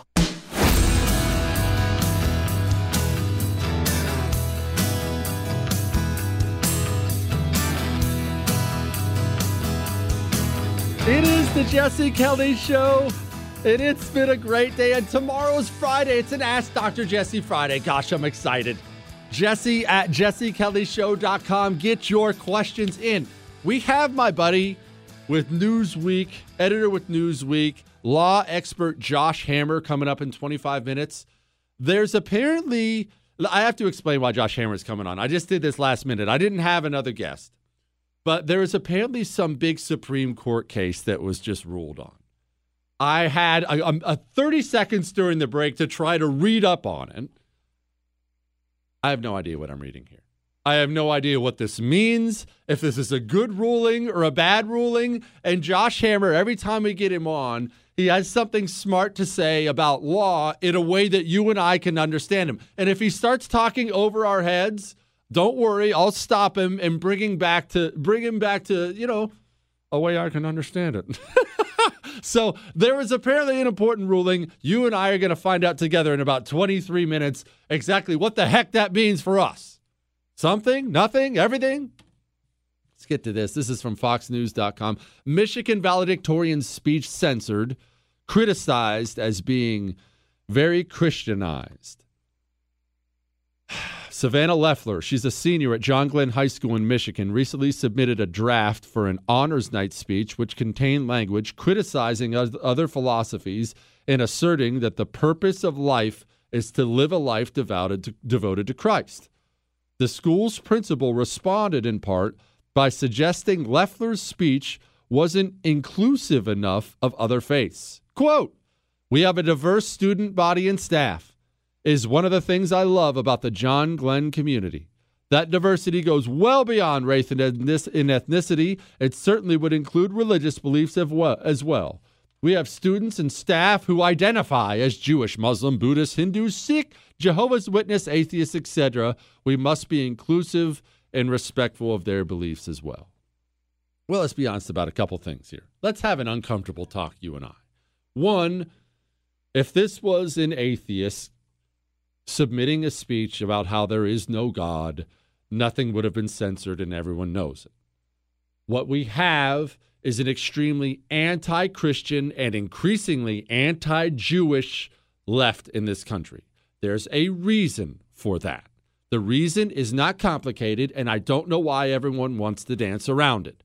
The reason is because Jews and Christians believe in one God. So do communists. And he's a competing God. It's not more complicated than that, okay? They believe in one God, we believe in one God and they don't think you should be able to worship yours. Setting that aside, let's have an uncomfortable talk about religion. You know, they say you're never supposed to talk about it on the show. So I talk about it all the time. You know, I don't preach to you because, I mean, who's less qualified to preach to you than me? So I'm not, I'm not telling you anything, but religions are exclusive. That's what they all are for the most part. None of them are inclusive, they're all exclusive. Why do we have to dance around this? I mean, I'm not going to sit here and speak on behalf of Muslims or Sikhs or Jehovah's Witness or anyone else. I can say, though, Christians believe you believe Jesus is the Son of God or you're going to hell. That's in, that in and of itself is the entire basis for the belief system. That's as that's about as exclusive as it gets. Believe this or you're going to burn in hell. That's exclusive, but that's religion. That's what they are. Just because people are scared to talk about it, that's what they are. That's what people believe. Shouldn't we be allowed to say what we believe? I mean, if she's a Muslim and wants to give a valedictorian speech about Allah, do we want her stopped? Or do we want to know what she believes? I don't care that it's I don't care that it's exclusive. That she that her belief system would disagree with mine. I don't I don't get intimidated when people have other beliefs. That's probably the reason I talk about it so much because it doesn't bother me at all. I don't care if you have other beliefs than mine. It doesn't matter to me at all. You believe what you believe. Religion is exclusive. All that aside, though, you think it's an accident that all the left wing street groups immediately started becoming pro Palestine recently?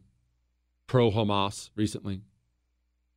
What, why do you think that is? There was that hilarious internet video that went around that a uh, gay rights group had a big gay pride or uh, gay pride parade, and they had pro Palestine signs. Where I mean, they would all be they would all be killed in Palestine, every one of them for their for what they believe. Why do you think that is? Well, I'll tell you what. Hang on to that because I have something that ties right into it. Headline Robert Mueller to teach class on Mueller investigation. He's going to lead a class at the University Virginia School of Law. The guy who did a two year witch hunt gets a job teaching at the University of Virginia. Prestigious school, by the way. Well, what does that have to do with gay pride people being pro Hamas? The system protects its own.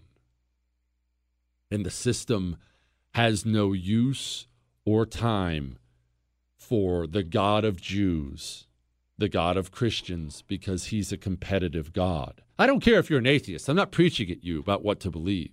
But you better understand it's not an accident all the communist street groups who have nothing in common with Palestine and in fact would be slaughtered upon their entry into Palestine. It's not an accident they're all of a sudden pro Hamas. What? You're a gay rights group and you're pro Hamas? That doesn't make sense. Yes, it does if you realize they're all just part of the system.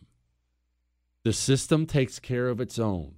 Robert Mueller can embarrass himself with a two year witch hunt investigation where he withheld the knowledge that Donald Trump, remember, he knew Donald Trump didn't collude with Russia far ahead of the midterms and chose to keep that information secret to help Democrats. Finish his investigation with no results whatsoever. What's his punishment? Hey, it's University of Virginia. Just got hired. You can be your gay rights group, and this is about gays and transgenders and all the other questioning. I don't know. I can't keep track of all these weird words. Oh, wow. Hamas is shooting rockets into Israel? Oh, man, Hamas must be right. Why? Because they're all just part of the system. They're not separate groups. Robert Mueller, he's just the same as Black Lives Matter and LGBTQ and the climate change nut jobs and the feminists and the media in Hollywood. They're all just part of the system. They all bow to the same God, and it ain't yours. Understand what you're facing right now. Mr. Jesse, easy on the eyes, Kelly. I like that one, Chris. What? I thought of what? Thought it was pretty on point. Anyway, you are dead wrong about people being scammed by climate change. What I said yesterday, I think it was yesterday. I don't know. I don't keep track of things I say. What I said yesterday was uh, uh the the whole Black Lives Matter thing. Th- look, the bloom is clearly off the rose people are starting to wake up that wow these are really scumbag people they aren't in it for black people at all these are just a bunch of scumbags and so they're going to move on they're going to move on this whole race obsession thing it doesn't last the public's way sick of it they're rolling their eyes now it's, it's they're going to move on and it was suggested to me that people were going to move on to climate change yeah, that'll be their next thing. Oh, the world's going to end. The ice caps, you know, acid rain, all the stuff we've always heard. Hurricanes, uh, we're all going to burn. Uh, all, all, the, all the doomsday stuff you're fed by the climate people all the time. And I said, I don't buy it because people aren't buying it. I have an email here that made me think twice. Hang on.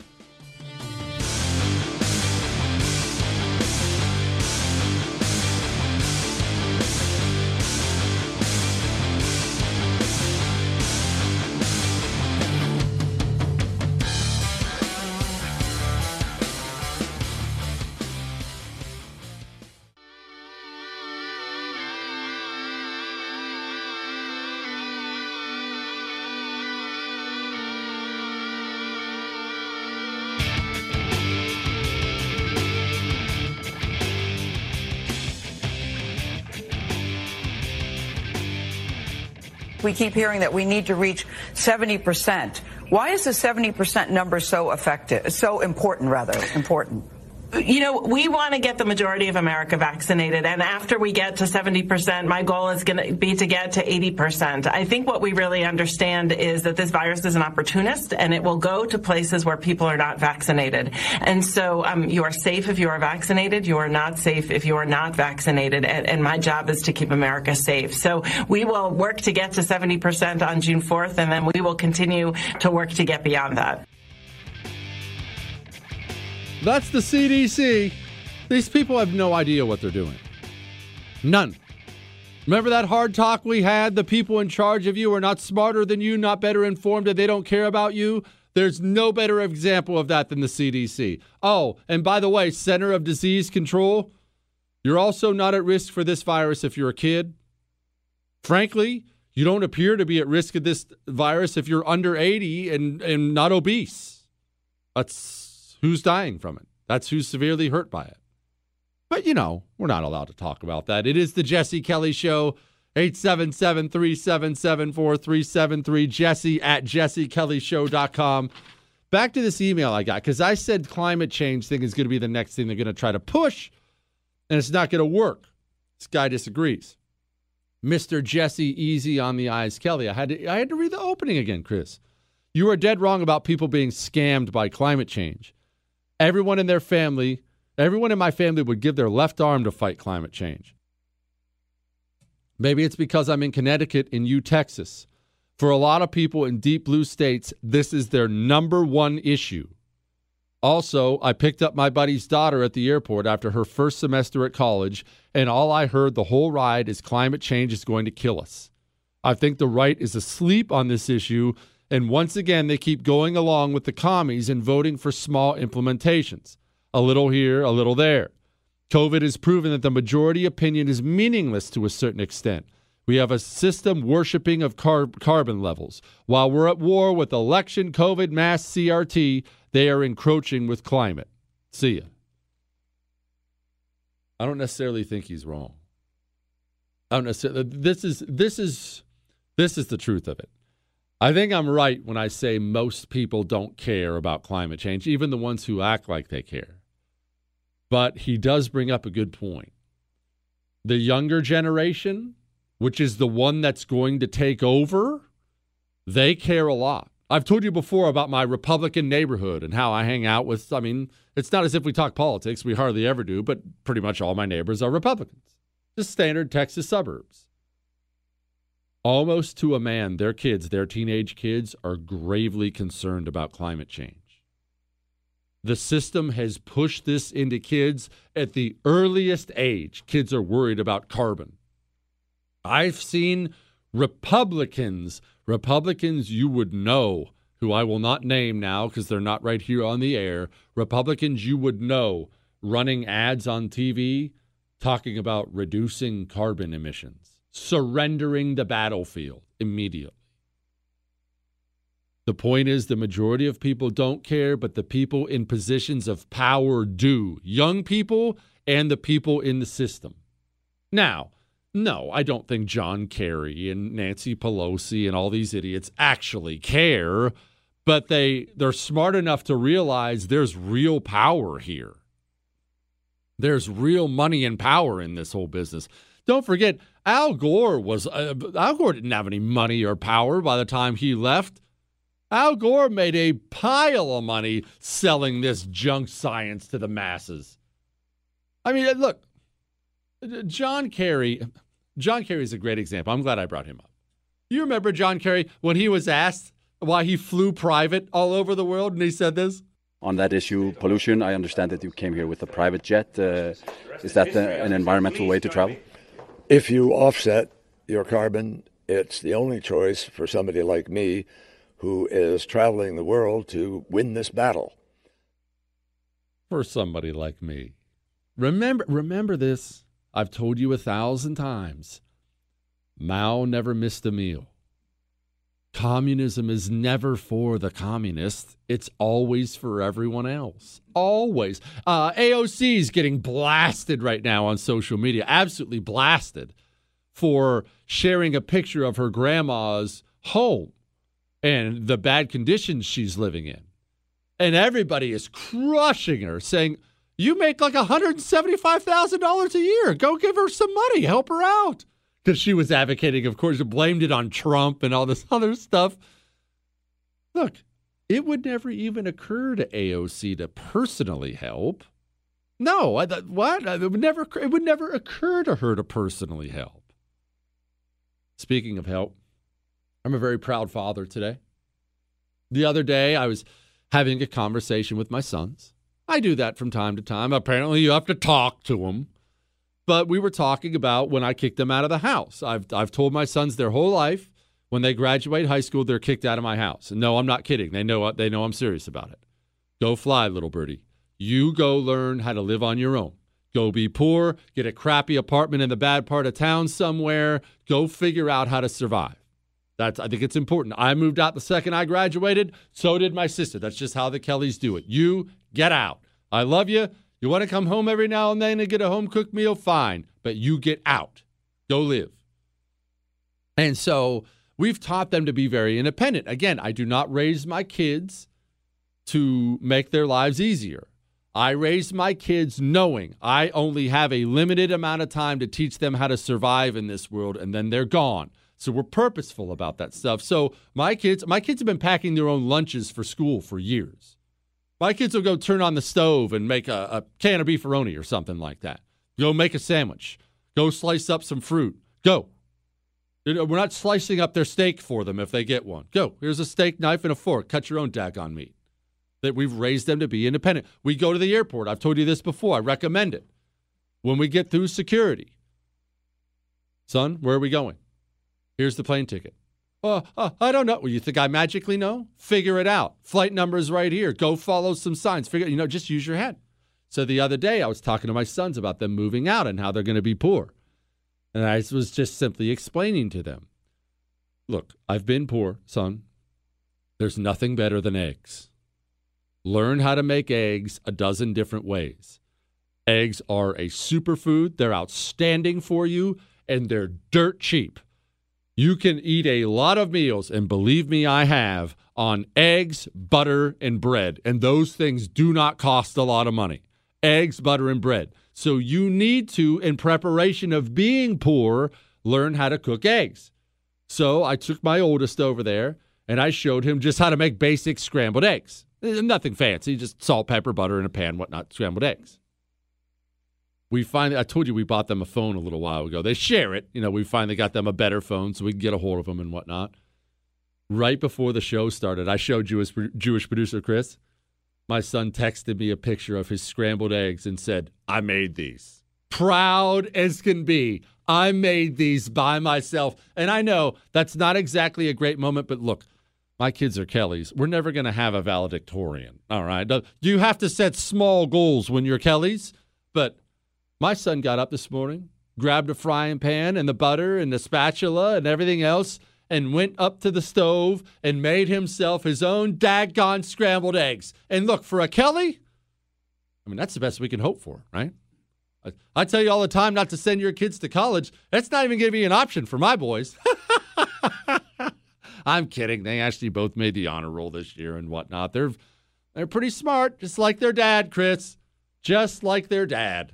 I tell them all the time. I make sure I take the time and I tell them, "Do you have any idea how lucky you are to have me?"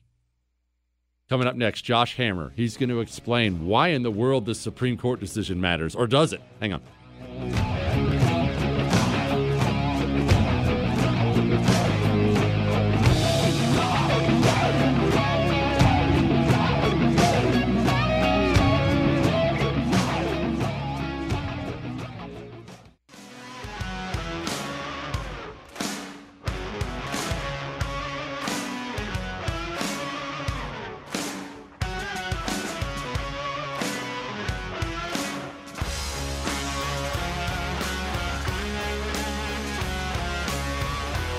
Is there anything worse than lawyers?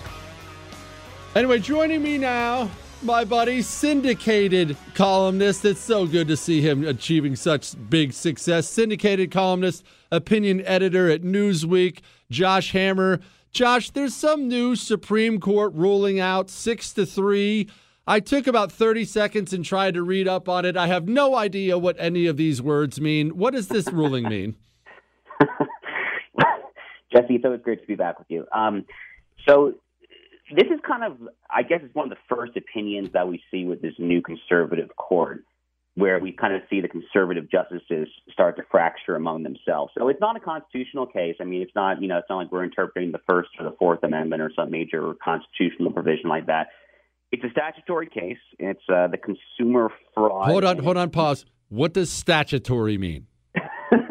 so we're dealing with a statute that was um, that was you know it, it, it, was it was passed by Congress and signed into law by a president. Okay. Okay. So it's a yeah, Okay. it, it, it, it, it's a bill that was signed into law. Um, and um, you know, look, the specific kind of legal question here is kind of a little in the weeds. The the fact pattern, however, is kind of hilarious. Um, basically, what happened in the fact pattern here is a police officer became friends with a criminal. He asked the criminal for a loan.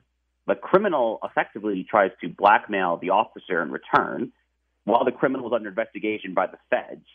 So the feds wired the criminal, who was, you know, he's, he's helping the feds at this point, and then asked the officer to run a license plate search to see if a stripper was secretly a federal agent. The officer runs the search, gets arrested by the feds because, again, the criminal was at this point working undercover.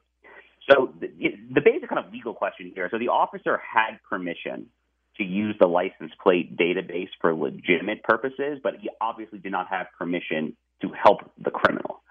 So, with that as backdrop, the, the, the technical legal question that the court was asked to decide is whether, under the language of this statute, the Computer Fraud and Abuse Act, whether this unauthorized use of the license plate database violated the law. Um, so, uh, kind of convoluted, uh, you know, uh, what's going on here. So, the majority opinion is written by Justice Amy Coney Barrett. Um, effectively says no, the officer had permission to use the license plate database, even though he misused it in this particular case. The dissent, which is written by Justice Clarence Thomas, you know, the greatest justice, from my perspective, arguably in the history of the United States Supreme Court, um, the dissent says that um, the officer did not have permission to use the license plate database in this respect. So it's interesting. We're, we're starting to see kind of um, the dividing lines here.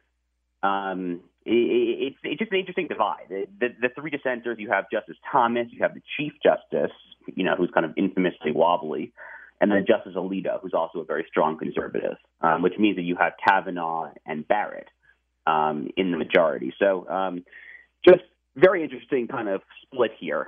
Uh, the fact pattern, however, is what I thought that you would appreciate because it's pretty pretty freaking funny. Yes, that actually is hilarious and way more interesting than I thought it was going to be. All right, setting aside the dirty cops and dirty criminals and strippers and feds and everything else, uh, how are Donald Trump's three justices actually doing from the one of the only people I would trust to give me an honest assessment of Amy Coney Barrett and Brett Kavanaugh and Gorsuch. Are they a huge disappointment? Are they knocking it out of the park? What are they? How are they doing, Josh? So it, it, it's really too early to tell for Amy Coney Barrett. Um, I, I, I will say the early signs, the early tea leaves, are not great. Oh. Um, she she was she was not super aggressive, certainly in kind of like the election litigation. She didn't, you know, she she, didn't help to bring the kind of Pennsylvania case with, with with all the nonsense that was happening in Pennsylvania during during the election, in particular, to the court. But the jury is really still out on her. Um, I, I, I am cautiously optimistic that she'll hold true, especially in kind of these more cultural war kind of cases. I mean, I you know, it, it's hard to it's hard to see Amy Coney Barrett going wobbly on like religious liberty or abortion, for example, right? Um, that's kind of like in her DNA. Gorsuch, I have more issues with, with Justice Gorsuch, to be honest with you. Um, he, he's kind of a curious figure, actually, because in some ways he's very similar to Clarence Thomas, kind of his willingness to revisit old flawed precedents. He's very aggressive on that, which I appreciate. But he has this very, very, very strong libertarian streak that I disagree with. Um, and, I'm, and I'm kind of worried about how that's going to play out. Okay, hold on, hold on, hold on on Gorsuch. Again, we're speaking with Josh Hammer, syndicated columnist, opinion editor, Newsweek. What does that mean? He has a libertarian streak. What's what? Why? What's he doing? So I can pinpoint just a couple of cases, right? Um, there was a 2018 case.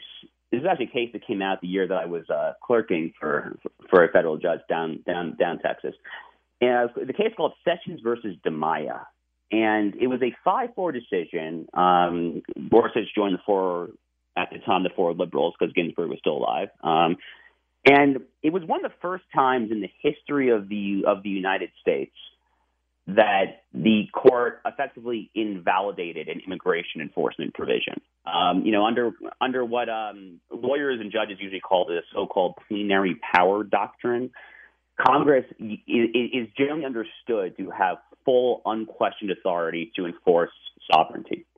But in this particular case, the court said that a certain provision pertaining to due process for deporting aliens was quote unquote unconstitutionally void for vagueness. It was too vague, essentially. So due process was not given. I, I think it was a very flawed argument. Um, it was a kind of a, it, it was kind of a form of, of literalism. It was kind of uh reading a legal text literally as opposed to kind of its common sense meaning, and it kind of gets you a kind of more libertarian outcome. And he's done this a couple other times too. There was kind of a criminal case, the Carpenter versus the United States. It was kind of a police Fourth Amendment kind of case where it seemed to me like he was coming out a little too pro pro criminal, not um, probably not deferential enough to the police as far as these very difficult, thorny policing actions are concerned. So, th- th- th- th- and then of course there was a massive case last term, um, Title VII, uh, you know, dealing with employment discrimination in the Civil Rights Act where Justice Gorsuch wrote the majority opinion. It's an opinion that I've criticized repeatedly, um, where he basically construed the word sex in the Civil Rights Act as meaning sex, sexual orientation, or gender identity, which is Looney Tune stuff. That's crazy, obviously. So he actually worries me a little bit, to be honest with you. He, he's strong. He, he's very strong on some stuff. He, he, he, he's a difficult guy to to make sense of, to be honest with you. Um, Kavanaugh is is interesting. I, I, I, I he, I mean, he, Kavanaugh. I think the way to understand Brett Kavanaugh, honestly, is like, I mean, he was like a George Bush White House guy, right? He had a very high-ranking position in the George Bush White House. He's very much kind of just like an establishment Republican, and that's really the best way to understand Brett Kavanaugh. But you know, there was this long McKay Coppins essay in the Atlantic magazine a week or two ago, and it, it was it was long. I frankly, to be fully candid with you, only skimmed it, but the upshot of that essay was basically that it seems like, especially after what happened to him in his confirmation hearing, that Kavanaugh is at this point kind of seeking liberal approval, Oh, which obviously is gosh, of course. Of course he is. Yeah, the last thing that you and I want to hear, of course. Ugh, all right, Josh Hammer, go read his stuff. Appreciate you, man, very much. Making us smarter today. You bet. Anytime, Jesse. Chris, that wasn't very encouraging at all. That sucked. Our justices always turn out to suck. Why? Uh, In Clarence Thomas, he's like the best. He's 9,000 years old, man. And we need Clarence Thomas. We need him to hang on forever, at least until we get a Republican. I, I mean, I don't know. Maybe it was a mistake when he didn't check out when Trump was there. Or maybe considering the new ones, how bad they suck, maybe he did the right thing. All right. Everyone's overreacting to this Texas two step thing. Hang on, I'll, I'll explain.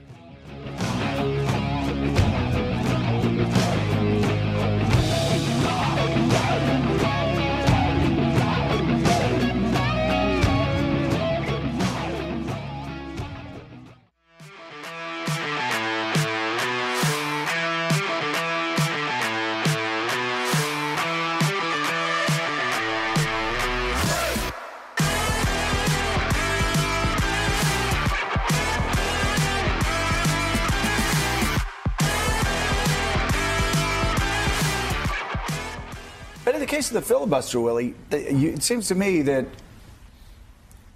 we have a choice. I mean, we can either have um, the Senate institution, uh, uh, uh, some of these procedures that have been in place for, for quite some time protected, or we can actually have a branch of government protected, which really can't get anything done. You look at the last six years of Barack Obama's presidency, next to nothing got done because Republicans wouldn't pass anything. Please, somebody tell me the biggest, land, what landmark bill did Barack Obama pass the last six years? Nothing because they shut him down. And now the last years, Trump had his tax cut. That's about it. I mean, that's about it. Yeah. That's the idea. this is, you know, how many people get themselves in trouble? It's the Jesse Kelly Show, 877 377 4373, jesse at jessekellyshow.com. You know how people get themselves in trouble so much? So much. They get themselves in trouble by doing something, by feeling like I have to do something. Being content just remaining is one of the most underrated qualities out there. Uh, what's a great example of this? Candy. Reese's peanut butter cups are the ultimate example for this. They are the ultimate example. I don't care about your opinion on the matter. The truth is, the Reese's peanut butter cup is perfect. It's perfect in every way. It's the perfect flavor. It's the perfect peanut butter to chocolate ratio. It's the perfect thing. Yet every single time, every single time you walk in a gas station, you are bludgeoned by a brand new Reese's peanut butter cup display. Uh, come try our new Reese's with pickles. It's always something new. Why does this happen? Do you really think the new Reese's with pickles is a great seller? No. It happens because the people who make Reese's, I think it's Hershey's, I'm not sure, but the, the, the guys who are running the Reese's department over there, they have meetings where they talk about profits and sales and things like that. And there are guys who are in charge of ideas. And you don't get to justify your million dollar a year job, hundred thousand dollar a year job. I don't know. You don't get to justify your high paying corporate executive job by having an ideas meeting and sitting down and saying, I think we should just keep selling the old Reese's peanut butter cups. Why? Well, they're already a great seller and they're better than everything else, and all the new stuff we put out is crap. You don't get to keep your job that way. You have to be new ideas guy.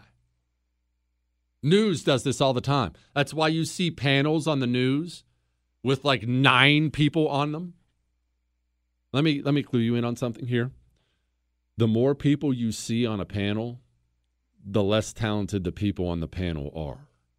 You don't need 9 people to do a television show. You need one or two if they're good enough. If you have nine, it's because you don't have one. But how does that happen? Well, you're the new fresh face producer. What does this show need? Oh, I've got an idea. Why don't we add someone? Why? The show was fine. All right, I have to talk about this. MSNBC showed a picture of Greg Abbott, Texas Governor Greg Abbott. He's paralyzed. They showed a picture of him, and the little chyron at the bottom said Texas two step. And people on the right freaked out. This is insensitive. They're making fun of him because he's paralyzed. This is outrageous. They can't do this. It's time for you and I to have a frank talk. Let's let's have a frank talk. Remember, it's not your mommy's show, it's your daddy's show. You ready for this? Buck up, Buttercup. These people hate you. They hate everything about you. They're going to mock and belittle every single thing about you. And if you are going to allow yourself to get outraged every time they say something inappropriate to you, you're going to be a miserable human being until the day you die. Because the second you show that outrage, they're not feeling bad. They're thrilled they got that reaction out of you, and they're going to do it again and again and again and again. So put down your swords on Facebook because your liberal cr- cousin called you a Nazi. I'm not a Nazi. You should see all my black friends. And oh, it's so. Cr- your defense is twice as cringy as the actual criticism. Just ignore them. I got a text last night from a famous reporter friend of mine, very famous. And another famous reporter had blasted my friend publicly, blasted him. And this reporter buddy of mine texts me and says, Did you see what what so and so said? And you know what I texted back? This is no joke. You know what I texted back? Why do you care what so and so said? And there was this long pause. And you know what I got? Yeah, you're right. Who cares? Buck up. We're going to need thicker skin and a whole lot of toughness to overcome what's coming. Hang on, I'm not quite done.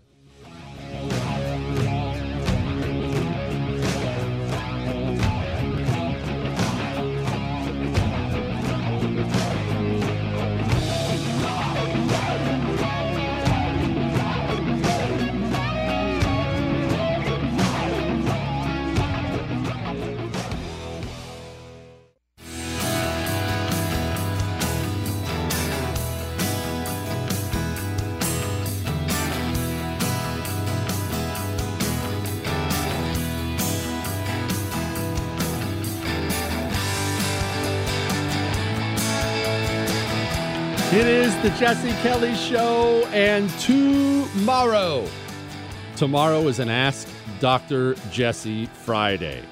Email me your love, your hate, your death threats, and your Ask Dr. Jesse questions. Jesse at jessekellyshow.com.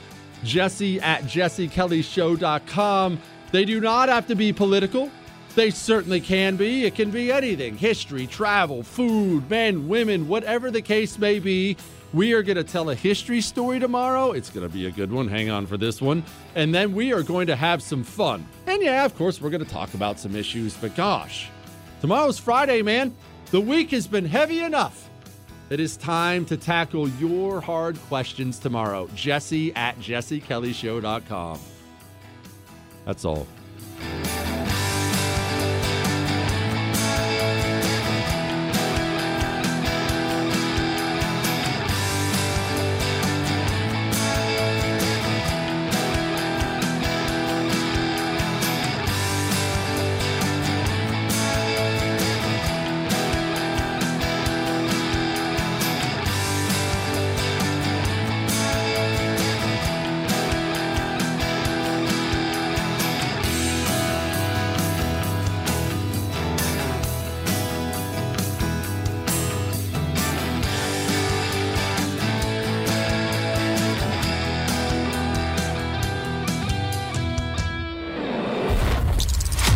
Jesse Kelly Show. you don't have to dip forever. You know that, right? You don't have to smoke forever. And the reason I say it like that is I have been that guy. I, I've been that guy. I dipped for so long. And what would happen is I would decide I'm going to quit. Ah, it's bad for me. I'm going to quit. I'm a man. I don't need any help. I'm just going to quit cold turkey. And I would fail time and time and time again. I tried things like the patch. That didn't work. Gum, Uh, sunflower seeds. I, I tried it all. It's just a matter of finding the right thing to help you quit. That's Jake's Mint Chew. Go, put in your dip. Just make sure it's Jake's Mint Chew. It's tobacco free. It's nicotine free. It's even sugar free. And I highly recommend, just a personal choice, I highly recommend their CBD pouches because it really helps take that extra edge off. Get a jakesmintchew.com. That's jakesmintchew.com. Make sure you use the promo code Jesse at checkout. When you do that, you get 10% off. If you are an accredited investor, U.S. oil and gas should be part of your investment portfolio. Visit LabradorEnergy.com. Beyond the possibility to invest in a sector that historically delivers sound returns, when you invest with Labrador Energy, you may be able to structure your investment to offset active or passive income. According to many sources, U.S. oil and gas drilling remains one of the best tax advantaged income investments available. Visit LabradorEnergy.com. You may be able to reduce your tax liability while investing in a sector that historically delivers sound returns. Learn more at labradorenergy.com today. Offer for accredited investors only. Past performance is no indication of future results. Investing involves risk. Consult your legal, tax, and financial advisors and read the prospectus before making any investment decisions. Visit labradorenergy.com for the prospectus and more information. Hey there, it's Ryan Seacrest for Safeway. Head in store and shop for all your favorite personal care essentials to earn four times rewards points. Shop for products from Olay, Always, Gillette, Vicks, and Crest. Plus, check out new items like Mr. Clean Magic Eraser Ultra Thick Multi-Surface Cleaner. No more sponges or other cleaning products needed. And Head and Shoulders Bare Soothing Hydration Shampoo, a new kind of anti-dandruff shampoo with only nine ingredients. Offer expires March 26. Restrictions apply. Promotions may vary. Visit Safeway.com for more details. Okay, round two. Name something that's not boring. A laundry? Ooh, a book club. Computer solitaire, huh? Ah, oh, sorry, we were looking for Chumba Casino. That's right. ChumbaCasino.com has over 100 casino style games. Join today and play for free for your chance to redeem some serious prizes. ChumbaCasino.com. No purchase necessary. Full prohibited by law. 18 plus terms and conditions apply. See website for details. One of the best shows of the year, according to Apple, Amazon, and Time, is back for another round. We had a big bear of a man who was called Mal Evans, who was our roadie. And uh, I was coming back on the plane, and he said, Will you pass the salt and pepper? And I misheard him. I said, What? Sergeant Pepper? Listen to season two of McCartney, A Life in Lyrics on the iHeartRadio app, Apple Podcasts, or wherever you get your podcasts.